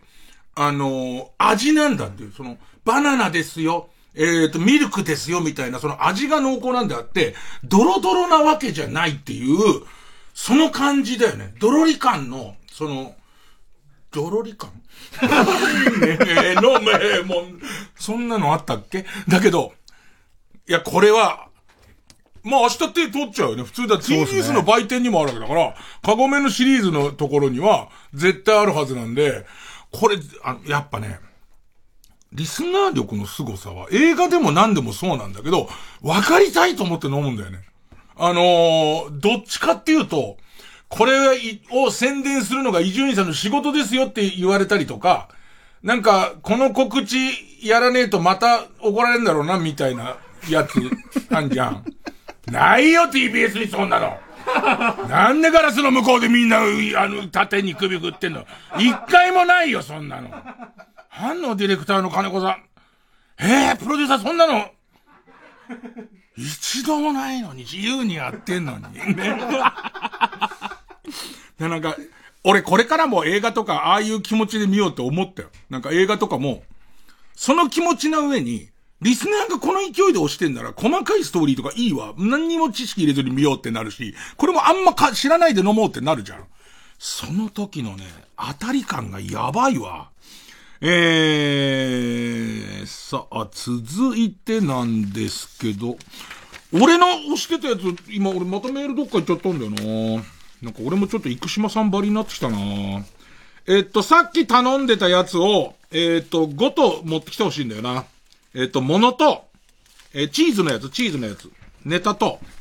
はい、ありがとう。ペンネーム酒と絵描きさん。2022年のベストバイは、四つ葉乳業のメジャーブランドじゃん。で、パッケージだけ見ると、まあ見るよねっていう感じ。四つ葉乳業の、北海道十勝チーズペースト、マスタード。で、これ結構いろんな味のがあるのね。いろんなフレーバーのやつがあるんだけど、北海道十勝チーズペーストマスタード。本当に何の気なしにも買ったんですが、フランスパンに塗って食べてみたところ、私が長年探し求めていたのはこれだったのかって。すごい、あげちゃってますよ。すごいあげちゃってますよ。これおそらくいろいろこう調べてみたら工場で、母さんみたいなことだと思うんです。ここまで高まってるっていうことは、ね、ぜひ試してみてください。パン一斤ペロリといきます。じゃあちょっとそこに軽いパンがありますので、それにチーズペーストを、塗ってください。北海道、結構べったり言っていいですよ。はい。北海道、十勝チーズペーストマスタード。でも滑らかなクリームチーズ。いわゆるクリームチーズ。はい、中に、ちょっとこう、つぶつぶがわーって入ってて。はい、では、いただきます。はい。いただいてください。さあ。さ、河野の表現さ、9割方目なんだよね。いやいやいや、これ。ものすごい細い目がめちゃめちゃ見開かれるから、俺たちは分かったと思うんだけど。うわー、うめえ。チーズ感がすごいっすね。チーズ感すごくて。で、ちょっとそれさ、もういい、おぎょぎょぎょ、チーズだけ食ってみ。チーズ食って、はい、いいですか？最後鼻抜いてみ。マスタード探してみ。すごい辛くないの。なんだけど、チーズクイーの、うん、鼻に抜いた時の、マスタードいますよっていう。いた。僕いますよっていう。うわ、うまー、これ。なんで俺がここまで言えるかっていうと、これ、俺、スーパーとかじゃなくて、たまたま、通販で買っちゃった。通販で買ったら箱買いになっちゃった。箱買いになっちゃって、もったいないけど、でも、このメールから来る美味しそうだと、もともとそのシリーズのチーズを食べたことがあるから、そこにマスタード来たら絶対うまいと思ってるわけ。絶対手に入れたいと思って、買ってるから、一箱12個入りが届いちゃってるの。もう半分ないからね。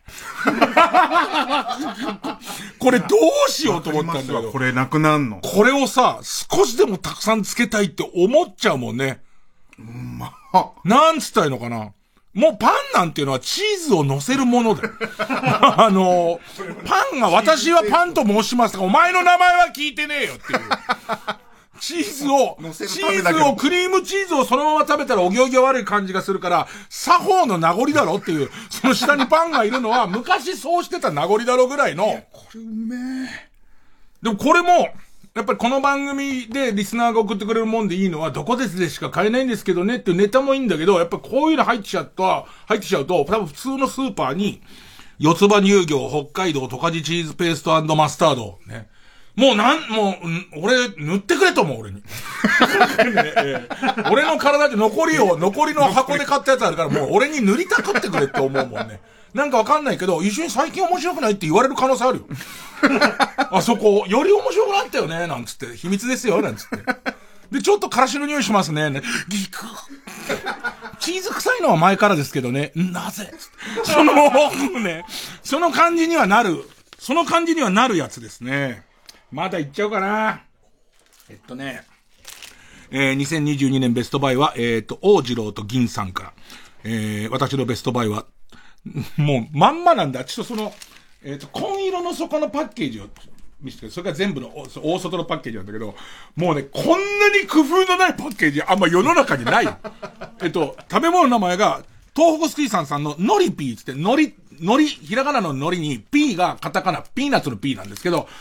それが紺のところに赤で書いてあるだけで、なんつったけど、フォントってもっとない。ちゃんとした書類のフォントだよね。ねえ、なんで、辞任届とかの時の、硬いフォントでノリピーいたんですけど、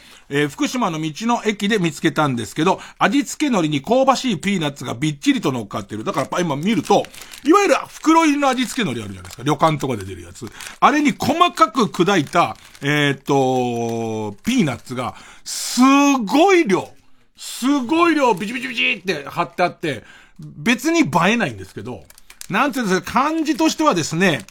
ちょっと聞いてる人、身長5ミリぐらいになってみてくれる？頭の中で。すぐには縮められないだろうから。の、ボルダリングの壁の感じ。身長5ミリの人のボルダリングの壁ぐらいいっぱいピーナッツがあるやつなんですけど、これ食べてください。僕は何度もリピートしてますよって言うんですけど。では、いただきます。はい、袋に入って。うわ、ほんとピーナッツがぎっしり詰まってますね。パリパリの海苔に、片面全部砕きピーナッツ。はい、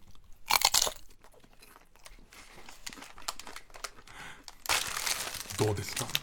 いやー、この、海苔にピーナッツの香ばしいやつ。またさ、そのピーナッツの感じも海苔の感じもね、本当に申し訳ない。チャチなんだよ。要するに、全く気取ってないの。全く気取ってないんだけど、これじゃなきゃもうダメだよ。いやー、うまいこれ。味付け海苔も味付け海苔、ごめん、味付け海苔、もうね、本格的。味付け海苔、味付け海苔なんだけど、いや、ピーナッツも、なんかさ、今時聞いたこともないような世界のナッツとかもあるじゃん。そういうのね。いわゆる日本の味付け海苔に日本のピーナッツをただ単にバラバラに、多分味付け海苔のベトベトしてる間にこのクランチピーナッツの上を通しただけだと思う。そうやって全部ついたやつでいいんだけど、これがなんだろうね、多分歯医者さんに行く前は食べない方がいい。必ず歯に海苔もつくし、歯の隙間にピーナッツも入る。だけども、俺は歯医者さんと喧嘩になってもこれを行きたいっていう。ただ切りないよね。そうですね。これは切りがないんだよね。最高ですね、これ。これはなんか本当に、これもなんとも言えないんだけど、いろんなもんみんな推薦してきてくれてて、ボツじゃないのさ、なんだよって聞きたいかもしれないんだけど、なんかインスピレーションなんだよね。なんかインスピレーションで、これ来てんじゃねえかなと思って。で、韓国海苔ブームの伊集院さん、海苔続きですが、ぜひ海苔ピー食べてくださいっていう、まんまの海苔ピーと同じ海苔ピーっていううちなんだけど、止まらなくなってるのは。違う。美味しいから。そう、美味しいから。いや、俺何もそれ以外のこと俺なんか言ったのか、みんなで全員ひーみたいなこと言ってるけど、止まんなくなるのは美味しいからですよ。この海苔のパリパリ感以外とかの、何者でもないですよ。たく、失礼しちゃうな。CM1回。ジャンク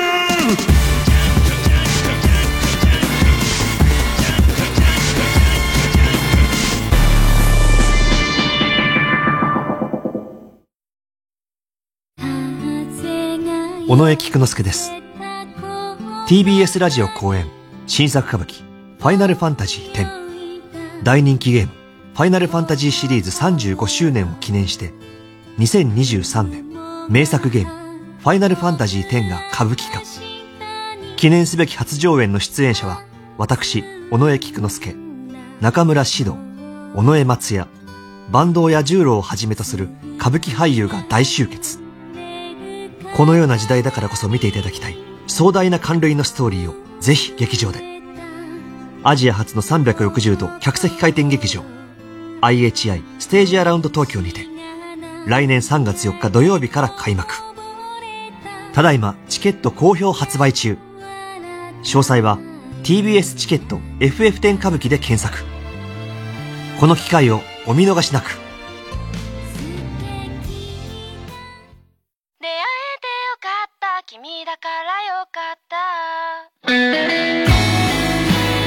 ここでちゃんゆいの「ディア A」をお聴きください。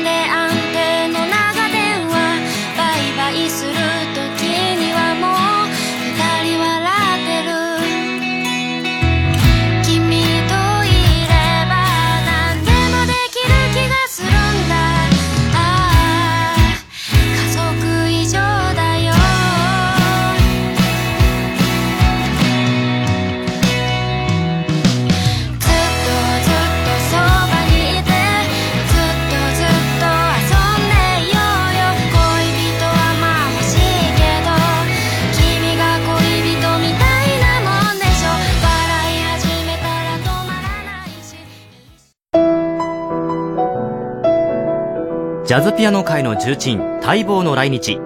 TBS ラジオ公演ブラッドメルドー in Japan 2023、 2月3日はピアノソロ、5日6日は with オーケストラ、東京オペラシティコンサートホールで開催。 with オーケストラのプログラム詳細は公式ページをご確認ください。詳しくはサンライズプロモーション東京 0570-003337 0570-003337 または TBS ラジオホームページのイベント情報まで。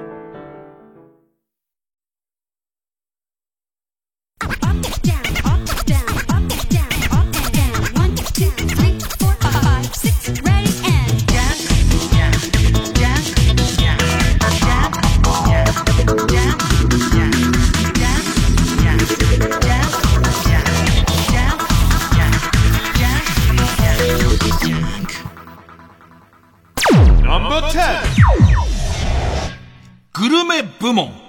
冷凍日本そば、冷凍とろろコンビ。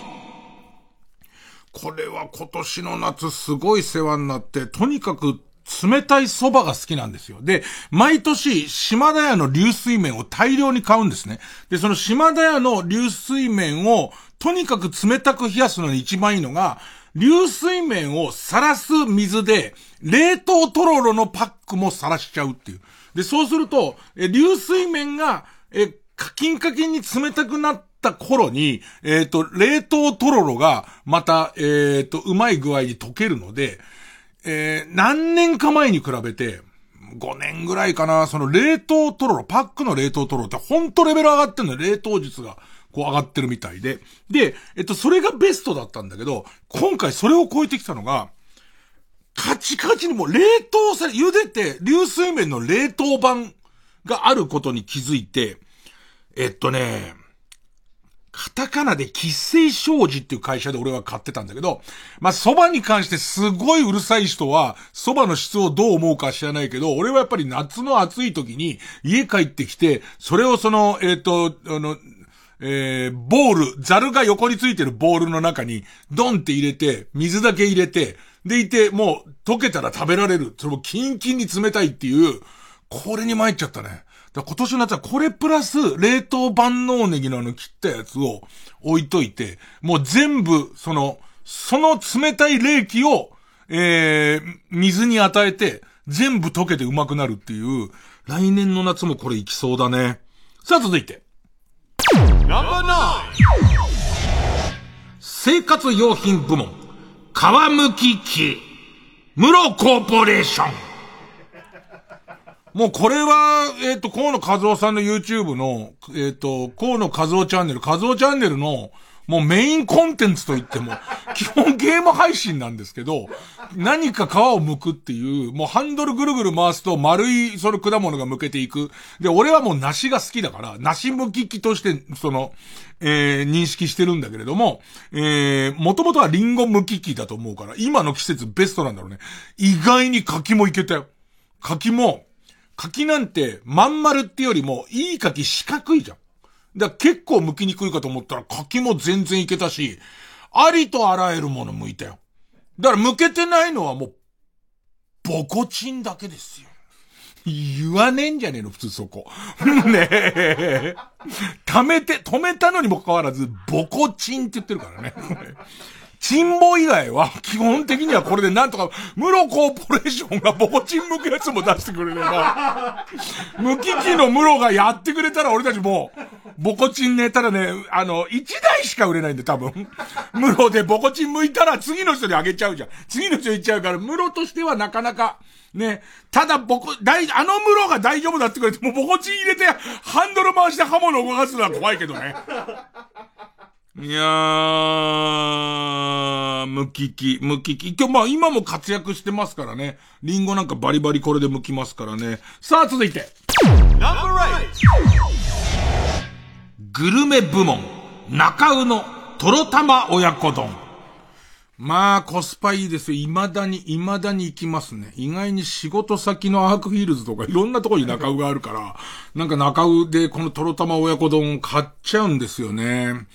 生卵好きはもうほんとたまんないね。だから、とろたま親子丼に生卵、普通の、もともととろっとしてる親子丼に、生卵が1個、中尾の特製の生卵がついてくんだけど、下手したらもう1個いっちゃうからね。もう1個いって、かなりの、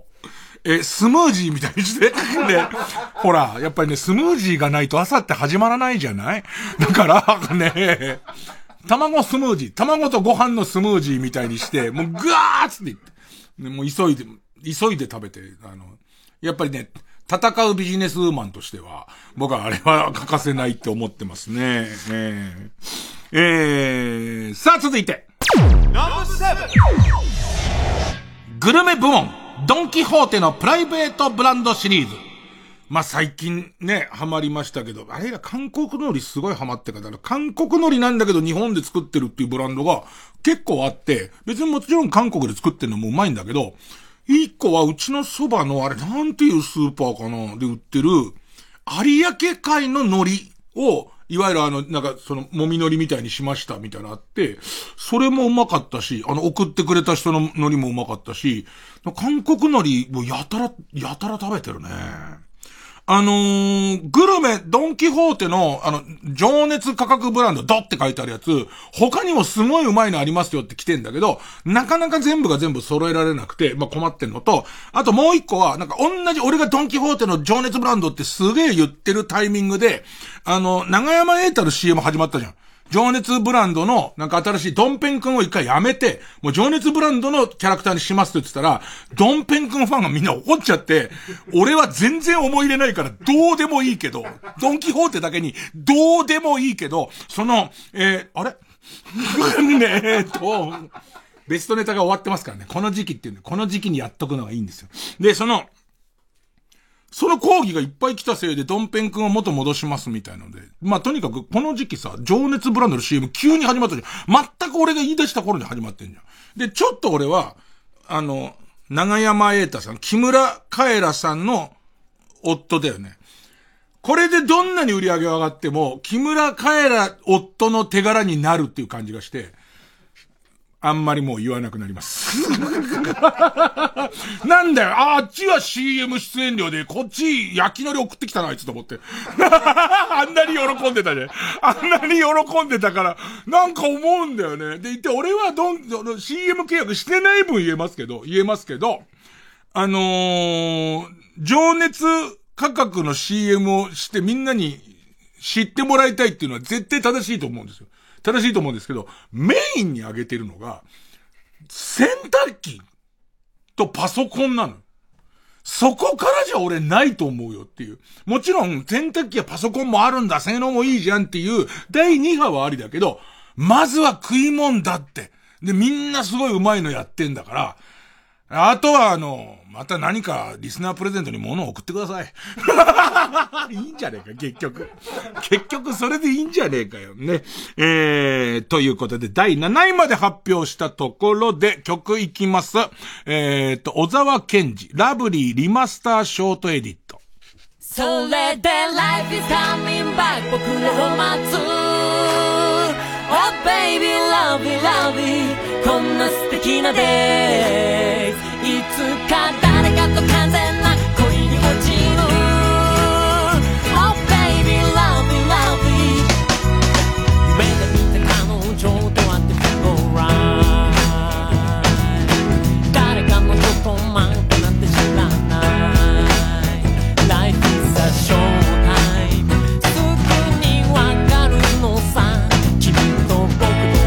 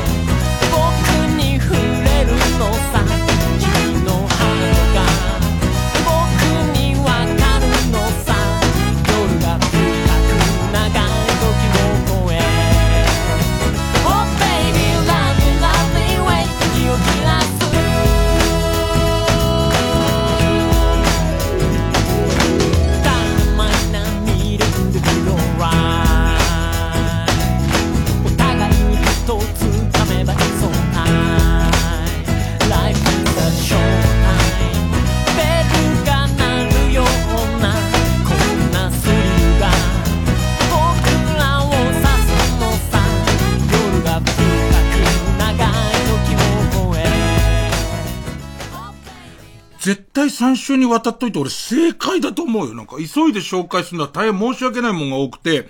すげえ気になったのが、多分10枚じゃ聞かないぐらいメールが集中したのが、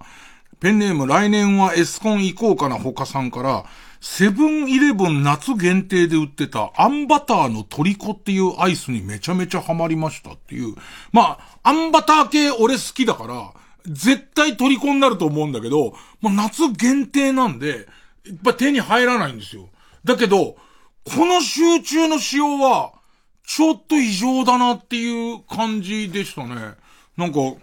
もともとあんバター好きじゃない人も、あんバター好きな人もめちゃくちゃ良かったって書いてくれて、またその、文章の厚さみたいのもすごい説得力ありましたね。あとですね、ペンネームエゾヒツジさん。いつも楽しく聞いてます。初投稿です。いいのは、この企画で初投稿の人が多いの。でも、ネタと一緒なのよ。その人のエンジンがどこが得意かっていうんで言うと、面白ネタ書けなくてもこれは得意ですって人いっぱいいるから。今年買ってよかったものは、歯磨きコップ。で、これ、俺めちゃめちゃ良くて、もうすでに買ってんだけど、多分ね、600円かなんかプラスチックの小さいコップなんだけど、なんつったらいいのかな。コップって縦に円筒形じゃん。あれをそのまま斜めにずらして、横から見たら平行四辺形みたいな形になってるコップなんだけど、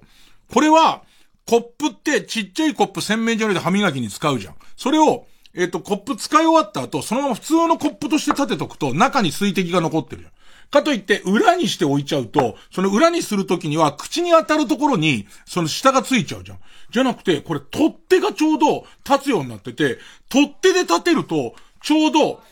取っ手で立てて、真横になっちゃうと、水切れないじゃん。取っ手で立てると、ちょっと斜め下を向くようになってる。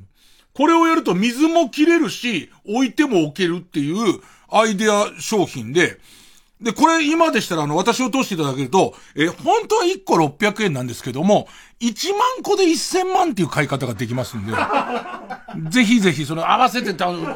くさん買った方がいいです。たくさん買った方がいいですから、ぜひぜひ申し込んでください。さあ、じゃあ、あとはじゃあ食べちゃう系いこうかな。用意してもらってて、ペンネームコーヒーのお供さん。ふりかけグランプリで金賞受賞、沢田食品さんのゴロッと北海ホタテの焦がし醤油ふりかけ。ソフトタイプなのね。カラカラじゃないの。で、なんかその湿った感じのやつなんだけど、かけても美味しいけど、混ぜご飯にしてもめちゃめちゃうまいって。で、もう一個が、なくした。だからまず一個でいきます。とりあえず一番最初は、今のふりかけのご飯来てますか？はいはい。もうきちんと混ぜたらご飯に茶碗で混ぜてるんですけど、その中が、北海ホタテと焦がし醤油です。では。いってちょうだい。いただきます。いってちょうだい。おー。その来てるところに行ってほしいのが、その横にあるお吸い物です。ペンネームなんだかなーさん。長谷園の浜水。長谷園の松茸のお吸い物のようなシリーズで、もうちょっと高い。1袋40円ちょっと。で、ハマグリの吸い物です。いただきます。さっきのご飯においでそれ言ってください。おいおいおいおい。やべ。おいおいおいおい、なんだこのコンボ。ここで疑いかかるのが、あいつら出汁だなと。いや、だけどこれちょっといやー、ちょっとちょっとね、一つだけごめん、申し訳ない。インチキって言われたらインチキかもしれないけど、その長谷園さんが書いてる分量よりも、40% ぐらいお湯多くていいです。お湯多い時に、なんかその、ベロのさ、両サイド奥から来るさ、貝の出汁ってあるじゃん。ね、あそこから来る、あそこに誰か住んでるんだと思うの。俺に内緒で。で、その人、貝の時だけ、呼んだっつって出てくる、あいついるじゃん。あいつの刺激がすごくて、したらそれご飯行って、浜水行って言ってくださいよ。いや、これすごいですね。うわー、殴りてー。俺も食いてーから。で、ご飯のこれだけで美味しいですか？これだけでうまいのよ。で、そこに浜水入った時に、あれ、こんにちはって今。来たでしょ。横からこんにちはって。俺ですかみたいな。すごいよね。いっそ。あのね、本当に思うけど、やっぱり長谷園ですよ、やっぱり。長谷園の凄さなんですよ。だってさ、松茸のお吸い物、昔は松茸自体の味をよく知らなくて、松茸のお吸い物だけしか味わえなくて、後に松茸食べた時に、中谷園のあれの味だってなったぐらい、そうですね、要するに、俺ら庶民を騙さずにやってきたんですよ。で、それがこう、ハマス。浜水なんですよ本当にね。俺はなんなら俺の墓石には浜水をかけてくれって今上からお参りに来てくれるならお参りに来るときにおけになみなみ浜水を作ってそれを上からこうやってゆっくりかけてくれっていう。だから俺は生き返るよ呼んだっつってそれぐらいのもんでしたね。さあちょっと早いです。一回 CM 行きましょう。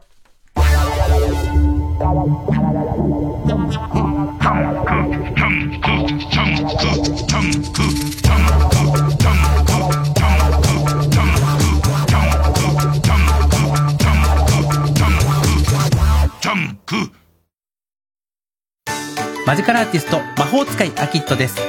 お芝居とマジックを融合させた新しいマジックショーをお届けする僕の舞台が間もなく始まります。今回はちょっぴり切なくでも最後は心が温かくなる冬にぴったりなストーリーを用意しました。物語の中で披露する僕のマジックにぜひご期待ください。 TBS ラジオ公演魔法使いの頭の中雪の降る音東京公演は1月7日から11日まで恵比寿のシアターアルファ東京で開催。詳しくは TBS ラジオのホームページイベント情報をご覧ください。 TBS ラジオ905-954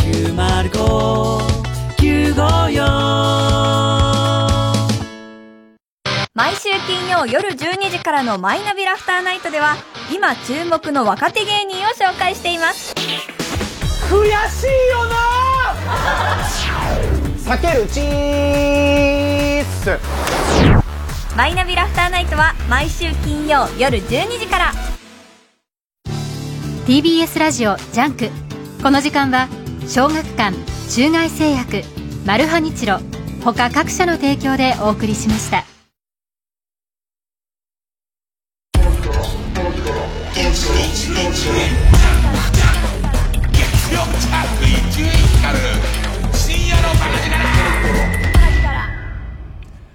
いやもうゾーン的にはエンディングゾーンなのね。いっぱいもらってますで参考にさせてもらっていますでそんな中で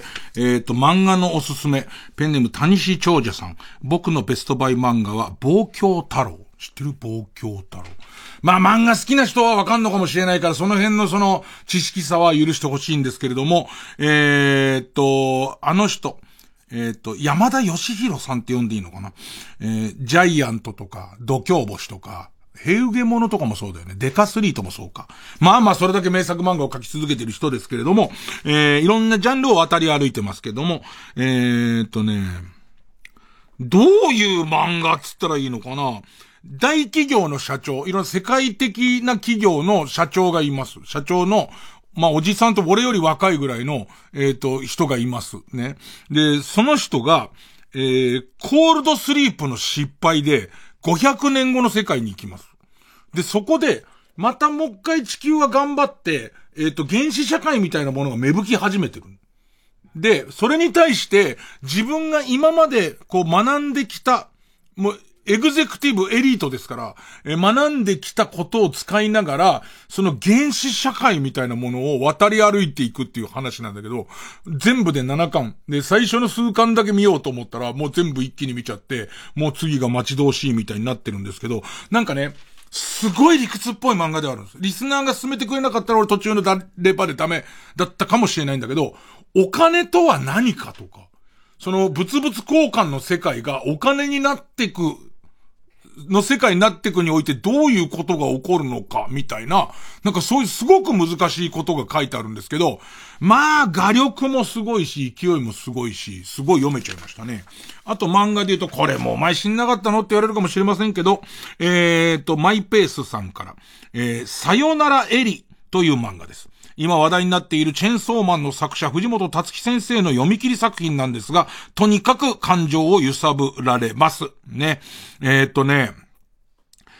画が撮りたい少年の話なんですけど、まあなんかねすごいなと思うのは、時代の今ど真ん中にいるチェンソーマンでヒットメーカーの多分真ん中の人なんだと思うんですけどね、この先生。だけど話題になったビンちゃんに勧めて読んだ漫画なんつったっけな。ルックバックみたいなものから、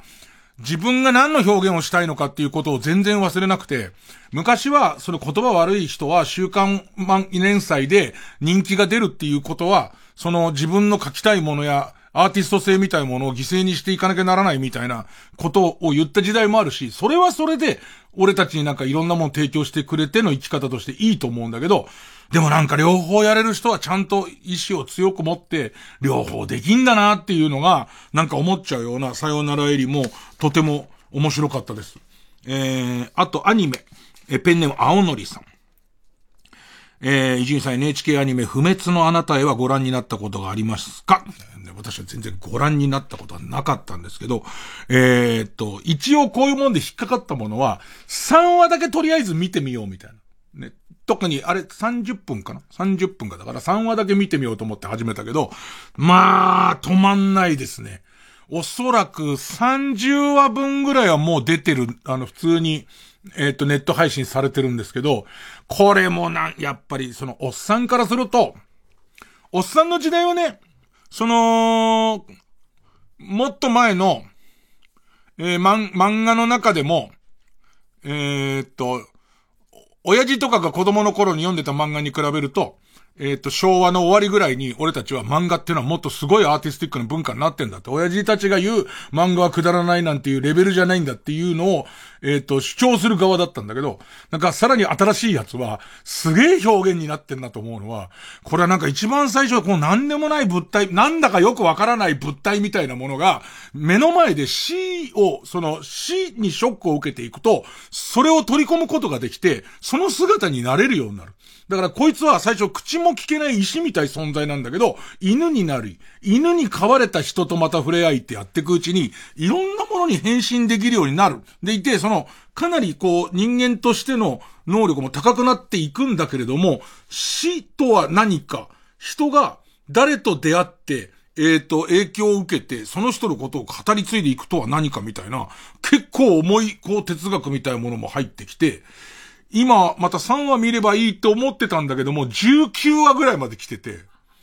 まあ、これは良くて、なんかとても、いいものを勧めてもらいましたっていうやつですね。まあ、これでも番組、まあ来週もやりますけど、こんだけ言っても、こういう番組、ステマだっていうやつがいる。ね、これどうせこれは、何かお金が絡んで言ってるんだろうって思う人がいる。もうそいつにつける薬はない。で、自分はものすごく価値のあるものを提供してもらってると思ってでいて、自分に唯一ちょっと汚れてないとこがあるとするならば、リスナーが損得なしに送ってくれたものなんだから、できるだけきちんと吟味してきちんとさらに他のリスナーに届くようにしようってことに関してのみは一切汚れてないつもりでやっているね。そして正義は正月からグ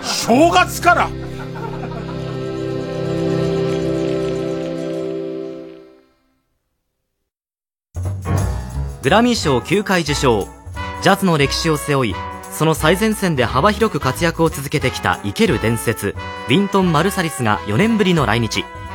TBS ラジオ公演ウィントン・マルサリス in Japan 2023、 3月23日24日は新宿文化センター大ホール、25日はサントリーホールで開催。23日にはスペシャルゲストとしてピアノに小曽根誠、ベースに中村健吾を迎えます。チケット好評販売中。詳しくはサンライズプロモーション東京または TBS ラジオホームページのイベント情報まで。 90.5MHz TBS ラジオ総合住宅展示場 TBS ハウジング太田会場、群馬県太田市内イオンモールのすぐそば、最新モデルハウスで営業中。3時です。